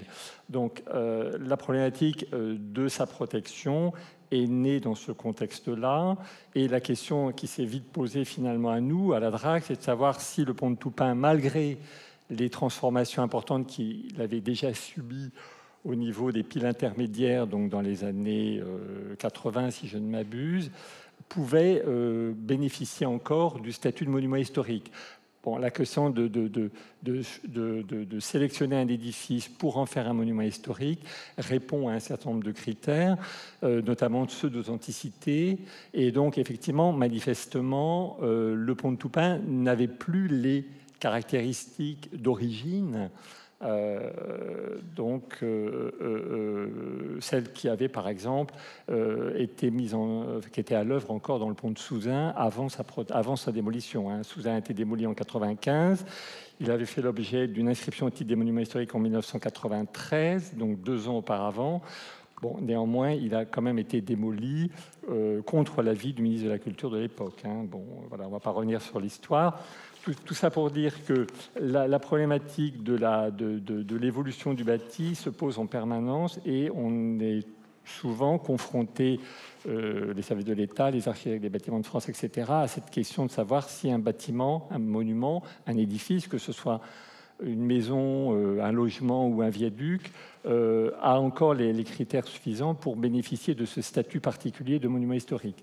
C'est vrai que Actuellement, euh, en Bretagne, nous avons quelques gares protégées au titre des monuments historiques. Hein. Je rappelle la gare de Vitré, par exemple, qui, pour son intérêt essentiellement architectural lié à un néo-gothique euh, un peu, un peu, euh, un peu original. Bon, voilà, donc c'est ça qui avait motivé à l'époque sa protection. On a évidemment la gare de Dinan de Georges Robert Lefort, qui est un très beau manifeste régionaliste euh, de, des années donc 20-30. On a également parmi les ouvrages d'art euh, le viaduc euh, de Morlaix, qui est un monument historique, hein, qui est inscrit au titre de son intérêt en, tant qu'œuvre d'ingénieur. alors c'est un ouvrage qui effectivement a, subi peu de transformations, sans doute liées à, à la qualité de sa, construction et au fait sans doute aussi qu'il est resté un, viaduc euh, ferroviaire. Il n'a pas changé de destination, donc euh, il n'a pas dû euh, être, il n'a pas été modifié non plus. et puis on a donc effectivement un certain nombre d'ouvrages d'Arel de la Noé, donc le viaduc de Toupin, le viaduc de Caroual, l'ancienne gare ferroviaire donc du réseau donc actuellement euh, donc euh, occupé en partie par le restaurant universitaire. Donc c'est la partie historique qui a été protégée, hein, la partie arale de la Noé et le pavillon, euh, le pavillon des voyageurs qui a été construit 20 ans plus tard ou 30 ans plus tard par je ne sais plus quel architecte. Et puis on a également les ouvrages des boulevards, donc c'était les ouvrages de franchissement, de soutènement et euh, d'encorbellement donc euh, des euh, comment, boulevards Valdec-Rousseau, Sévigné, Chalotet et Arel de la Noé à Saint-Brieuc, donc qui supportaient autrefois les voies ferrées et les voies piétonnes et routières d'ailleurs, hein, puisque c'était des, voies mixtes, comme le pont de Toupin d'ailleurs, qui était un, viaduc mixte. Route, fer et piéton. Et donc, voilà, on a donc et le viaduc de Caroual et également le pont, le pont du Marais qui relie en fait qui passe près des Sables d'Or-les-Pins, entre les communes d'Erquy et de Plurien, qui est également euh, un, ouvrage, un très intéressant ouvrage euh, en béton préfabriqué de, de Harel de la Nuit. Donc voilà, on a finalement, en termes d'ouvrages protégés, très très peu finalement d'ouvrages, mais des ouvrages emblématiques. Je signale aussi quand même à cette assemblée que je travaille actuellement sur deux, un autre, un autre, enfin deux, ouvrages Harel de la Noé à Saint-Brieuc euh, actuellement. Donc il y a à la fois le, viaduc de Douvenant et le pont des Courses, qui appartiennent tous deux au conseil départemental, enfin au département des Côtes d'Armor.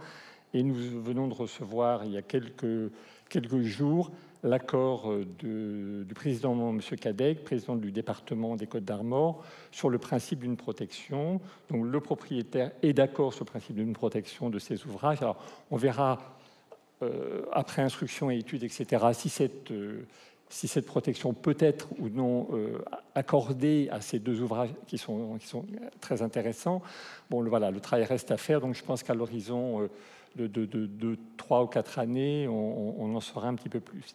Et puis également, bon, il y a d'autres, intérêts sur des ouvrages, notamment euh, à Rennes, donc euh, dans, l'enceinte de, de l'actuelle gare de Rennes en cours de transformation puisque, euh, bon, mais je pense que l'association Rail Histoire y reviendra peut-être sur le poste de commande centrale de la gare de Rennes. Donc on a un certain nombre d'ouvrages intéressants, bon, peut-être insuffisamment en, quantité, mais voilà, à chaque fois, effectivement, les accords des, des différents partenaires, notamment propriétaires, euh, doit être recherché. Et euh, donc on essaye, alors évidemment c'est une situation idéale quand on a un édifice protégé monument historique. Euh, le, poids, de, de, l'État finalement, du ministère de la Culture est plus important dans, et, peut intervenir de manière plus décisive évidemment dans les projets d'aménagement comme celui qui va avoir lieu prochainement au niveau de la gare de Dinan par exemple, avec la réhabilitation de l'ancien euh, restaurant euh, euh, qui va retrouver une partie de son, usage d'origine. Voilà. Donc voilà. Donc excusez-moi une intervention un petit peu longue, mais la question bon des, logements aussi est intéressante. Les cités jardins. On a actuellement une étude architecturale sur le, patrimoine du XXe siècle qui a été conduite en dehors de, des problématiques ferroviaires hein, sur on s'intéresse notamment aux cités-jardins euh, qui ne sont pas forcément rattachés d'ailleurs aux ferroviaires, les cités-jardins de la ville Ginglin à Saint-Brieuc par exemple. Euh, bon, donc euh, j'étais très intéressé par effectivement les exemples qu'on a vus sur Saint-Brieuc et, Rennes. bon, voilà, il y a peut-être aussi des pistes pour nous de réflexion sur ce petit patrimoine, entre guillemets, notamment à Saint-Brieuc, qui pourrait peut-être euh, faire l'objet d'une étude euh, sur euh, éventuellement la prise en compte d'une préservation de ces, bâtiments-là, de ces logements-là. voilà, tout comme on a travaillé sur, par exemple, les, cités provisoires de, la Seconde Guerre mondiale avec les baraquements en bois qu'on a inscrits monument historique à Lorient, par exemple. Il y a peut-être des recherches à faire sur, ce petit patrimoine d'habitat qui, est intéressant. Voilà. Excusez-moi, j'étais un peu long, mais c'est pour un peu brosser quelques centres d'intérêt et, remercier également donc les, associations qui euh, travaillent sur ce domaine-là et qui sont effectivement pour, pour nous, services de l'État, euh, j'irais à la fois un, appui important pour la prise en compte et la sensibilisation au patrimoine. Merci. Merci. Je pense qu'aussi autour des, des cités-jardins, la difficulté peut-être supplémentaire, c'est que il s'agit plus euh, de, protéger un bâtiment, mais en fait un paysage, un ensemble. Donc c'est l'ensemble qui est intéressant. Il perd de sa valeur si euh, il y a des modifications trop importantes, le sens est perdu, quoi.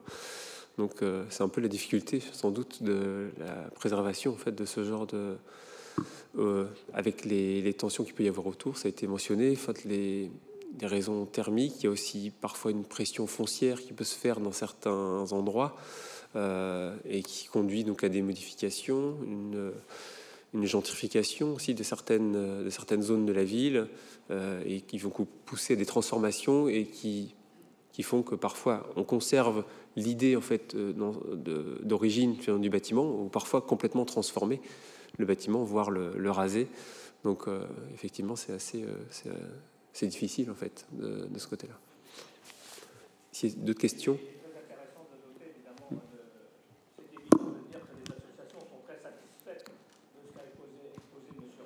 C'est très motivant et très encourageant pour nous. Évidemment. C'est simplement ça que je voulais signifier parce que la DRAC, euh, c'est déterminant pour nous et c'est, on est motivé euh, par les évolutions qui ont été présentées par M. Rollet, notamment donc, dans notre département. Hein. Mais c'est simplement évident. Ouais. Est-ce qu'il y a une autre, euh, une autre question? Oui, Christophe. Ouais, donc je voulais revenir sur la question de, de ligne stratégique. Effectivement, ce qu'il faut savoir, c'est qu'au départ, les militaires ont mal perçu l'usage du chemin de fer en France. Euh, parce qu'effectivement, l'intérêt, effectivement, c'est de transporter les troupes. Mais à mon avis, il faut voir les choses d'une manière beaucoup plus large. C'est qu'effectivement, lors de la guerre de 1870, par exemple, ça a été la première fois où on a pu tester le chemin de fer en termes militaires eh bien, il faut savoir que tous les trains euh, transitaient par la capitale. Et pendant ce temps-là, les Prussiens sont arrivés sur nos frontières. Donc les conséquences, c'est qu'en 1914, donc avant 1914, on a mis en place le fameux plan 17, qui était le plan de mobilisation générale en cas de conflit. Et en août 1914, donc le plan prévoyait une quinzaine de jours pour mobiliser toute l'armée française. Et début euh, août 1914, ils ont mis seulement que neuf jours à amener tout le matériel sur le front, mais sans passer par Paris. Hein, on avait prévu des gares de transit euh, pour euh, militaires, spécialement pour la mobilisation générale. Voilà. Merci.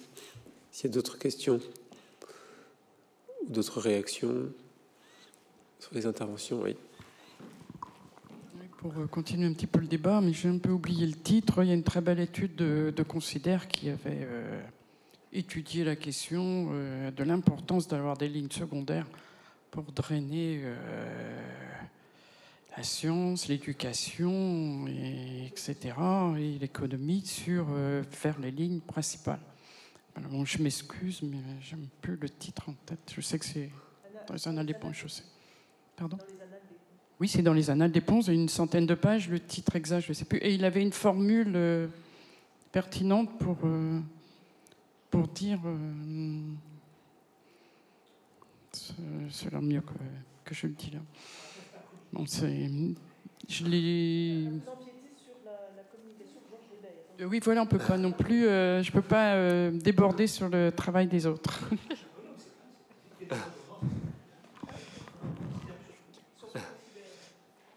Bonjour à tous. Mon intervention sera, courte et, surtout pour remercier tous les intervenants et les organisateurs de cette matinée. Je viens de me délecter je me présente. André Guillaumard, je suis entré à la SNCF en 1963 à Rennes avec un statut très intéressant d'élève exploitation, de l'apprentissage pur et, dur, mais euh, une formation extraordinaire qui m'a conduit à, gravir ensuite euh, très longtemps en Bretagne, puis finalement à Paris, euh, la hiérarchie de la SNCF pour terminer ma carrière comme cadre supérieur de l'entreprise à la direction des ressources humaines. Tout ce que je viens de vivre ce, matin, je l'ai vécu. Euh, j'ai tenu des postes euh, différents. J'ai été commencé ma carrière sur la ligne de, de Rennes à Saint-Malo, dans une petite gare. Nous étions en formation d'alternance dans les gares et dans et mi-temps dans une école de formation dont les locaux sont toujours là, en gare de Rennes. Ils ont résisté à toutes les modifications de la gare. Euh, j'ai euh, tenu différents postes. J'étais chef de gare de triage à, Rennes. J'étais chef de la gare voyageurs de Rennes. J'ai vécu la, grande modernisation de, cette gare qu'on est en train de, démolir et je, vois effectivement le, cycle des 20-30 ans se mettre en œuvre à Rennes comme ailleurs. J'ai été chef du poste de commandement de la SNCF, euh, donc j'ai dirigé les circulations sur l'ouest de, la France. Ça se passait à Rennes à l'époque. C'est toujours à Rennes et je m'en, de voir que le nouveau poste de commande de, des circulations ferroviaires a été établi à Rennes, à Saint-Hélier. J'ai été directeur de l'exploitation du département du Finistère et donc la gare de Quimper, ça me parle beaucoup. Je l'ai vécu, j'ai vécu beaucoup de choses en direct. Et, justement, je voulais apporter un petit complément à, la question et à la réponse qui a été faite sur cette évolution permanente de ces gares et sur quelquefois des, euh, des incompréhensions que vous avez et que j'avais aussi euh, sur euh, le fait qu'on changeait de place à beaucoup de choses en permanence, mais qu'on n'écoutait jamais les besoins des clients. Une des réponses venait de la structure toute simple, tout simplement de la structure de la SNCF à l'époque. Il y avait des services de l'exploitation qui savaient ce que c'était que le commerce, que de faire circuler des gens, que de faire circuler des trains à l'heure et, et de manière confortable. Et il y avait des services qui s'occupaient de la voie et des bâtiments, qui étaient très loin de ces préoccupations des clients. Il y avait aussi un service matériel, etc. Donc une des raisons était là. C'est que nous, services d'exploitation et nos clients, nous n'avions pas voix au chapitre quand il s'agissait de modifier un bâtiment ou, de tout simplement de, de l'imaginer. Donc l'ouverture, par exemple, qu'on a très bien vu de l'espace de la gare de Quimper pour que les, clients puissent la traverser euh, sans problème, eh ben c'est tout simplement euh, une bagarre de l'exploitation qui a réussi à obtenir, parce que le TGV arrivait, qu'on libère les espaces de la gare de, Quimper. Ce qu'on aurait dû faire depuis longtemps. Voilà. Euh, donc je viens de dire quelque chose de fantastique. J'espère que cet après-midi, on va encore, euh, je vais encore entendre des choses extraordinaires. Une dernière question, quand même, sous forme de question au premier intervenant. J'ai vécu les guerres du rail successives, dont celle de l'annexe Better. À l'époque, j'étais chef du poste de commandement, c'était pas facile. On me réveillait la nuit à 1h du matin pour dire Monsieur Guillaumard, vous avez tort de continuer à faire circuler des trains entre Morlaix et, Brest parce qu'on va faire sauter les rails. Et effectivement, on l'a fait. Et à quand la prochaine bataille du rail pour remettre des wagons sur les rails? Pensez-vous que ça arrivera? Ah. Alors, est-ce que Merci, monsieur vous voulez répondre? Merci. Euh, Jean-Louis, tu veux Qu'est-ce qu'il veut répondre? C'est surtout Georges Ribeil qui, qui, répondra. Mais effectivement, bon, j'ai vécu, moi, euh, l'annexe Béter lorsque j'étais au ministère. Euh, ça, ça, a été. Bon. Alors, bon, mais Georges en reparlera, on va, va pas des détails à cette heure-ci sur ce, qu'était l'annexe Béter et ce qui, avait conduit à cette annexe Béter. Bon, c'est vrai que euh, le trafic fret s'est dramatiquement affaibli euh, euh, en, Bretagne. il y a eu quelques tentatives, puisqu'il y a quelques opérateurs nouveaux qui sont venus, par exemple à, Pontivy pour, les trafics. Il y a eu cette aventure de Combi West euh, qui, qui démarrait à partir de, la SICA de, Saint-Paul de, Saint -Paul de Léon, euh, qui malheureusement a échoué dans des conditions pas très bonnes d'ailleurs, euh, puisque il s'est avéré que Combi West n'était pas un très bon payeur hein, vis-à-vis vis-à-vis de l'utilisation du réseau, on va dire ça comme ça ça reprend un petit peu, euh, mais je crois que c'est une question générale aujourd'hui euh, de présence du fret ferroviaire euh, sur sur l'ensemble du pays, parce la Bretagne est particulièrement touchée, mais pas seulement. Hein. Et, ça, il y a effectivement un certain nombre de gens qui s'en qui préoccupent, sans pour l'instant aboutir.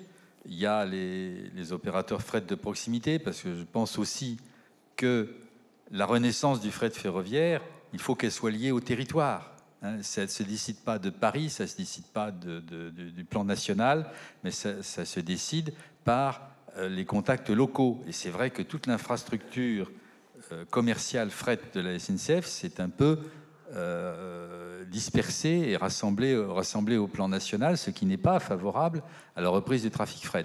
les opérateurs fret de proximité essayent, de, s'y atteler.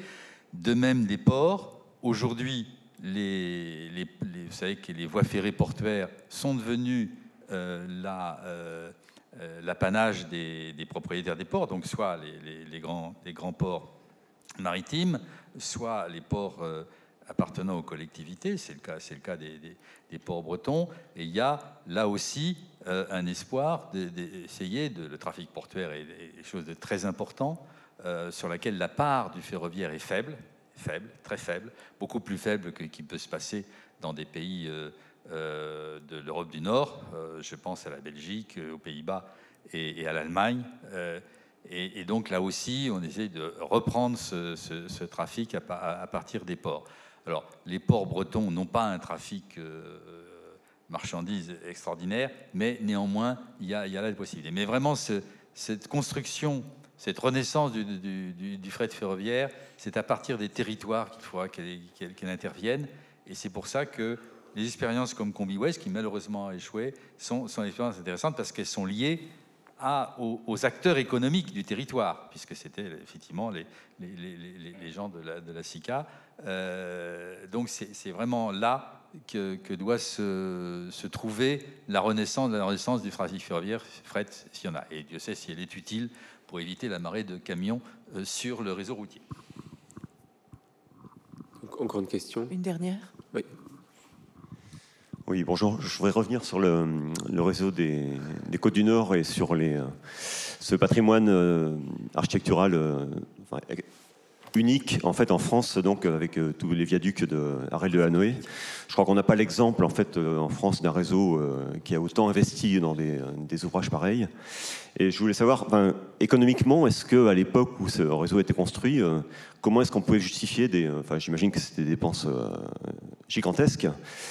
Et pourquoi on a privilégié effectivement donc la construction de tous ces ouvrages par rapport par exemple à une desserte de, euh, du bord de mer par des petites antennes à partir du réseau principal?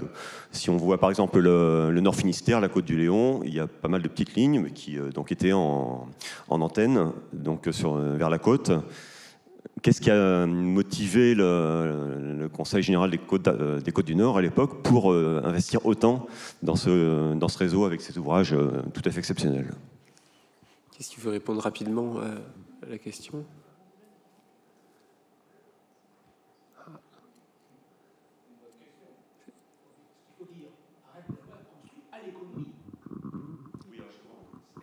C'est l'originalité de ces lignes d'intérêt local, c'est qu'elles sont construites non pas du monumental comme les viaducs de Morlaix, lignes d'intérêt général grande compagnie, mais elles ont fait, et justement, Arrêt de la a bricolé un peu de ciment ici, un peu de métal là, et euh, M. Lépine n'appréciait pas beaucoup le jugement que portait Bernard Marais sur euh, le côté un petit peu facteur cheval de ces ouvrages d'art, hein, qui sont à l'économie, à l'économie. C'est ça la qualité, et j'en parlerai aussi des formules considérables de la Noé, des formules incitatives pour les réseaux qui ont gagné de l'argent. Incroyable. Mais oui, bien, sûr. Voilà.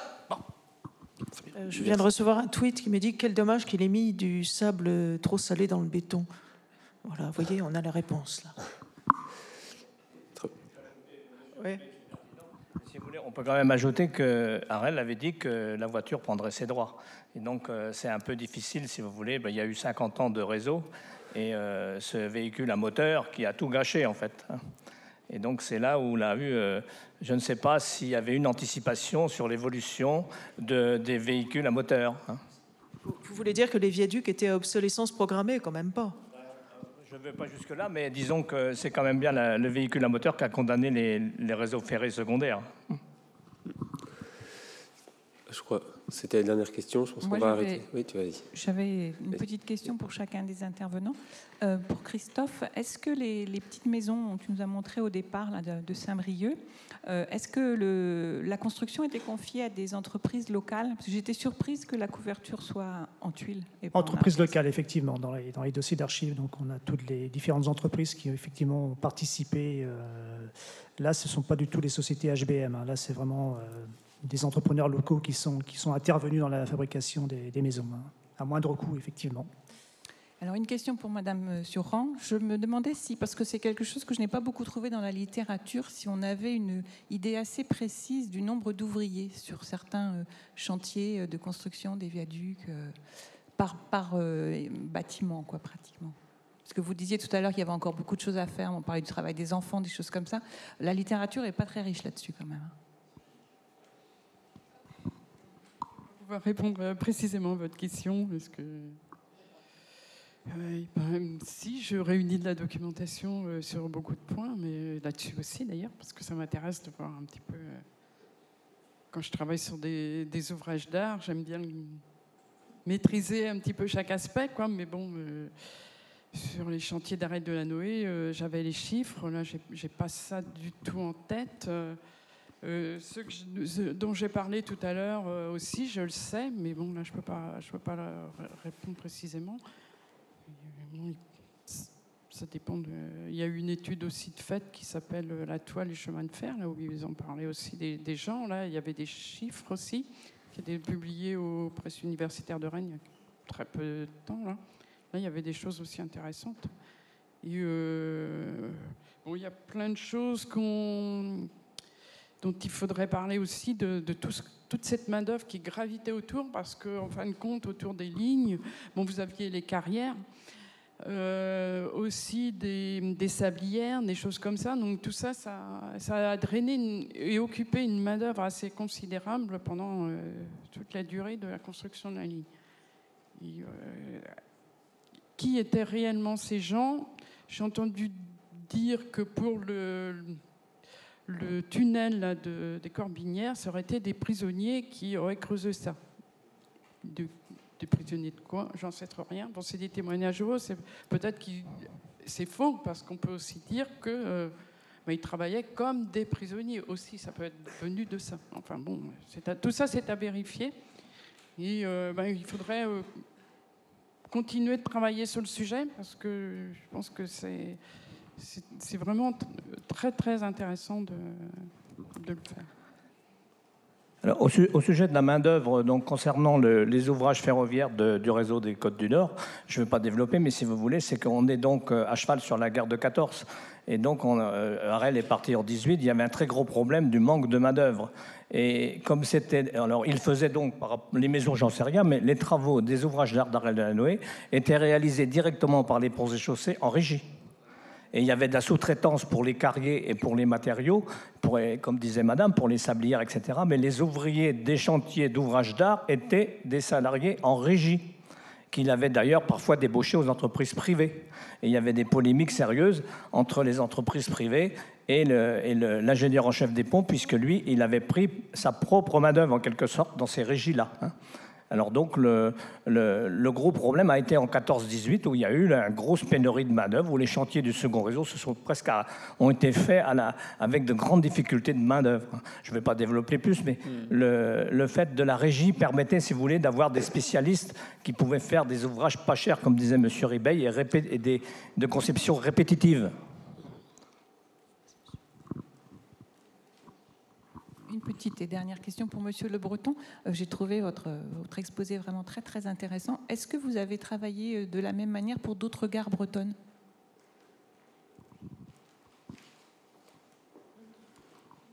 Euh, Oui.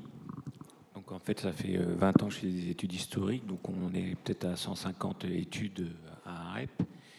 Et en Bretagne, j'ai fait la gare de Rennes, la gare de Dinan, la gare de Saint-Brieuc, la gare de Quimper, la gare de Brest, euh, et une petite étude sur Vitré. Voilà. Mais c'est des, études en interne pour la SNCF.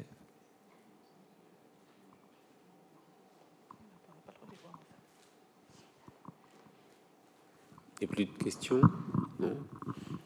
Bon. On est dans les temps, c'est bien, c'est parfait.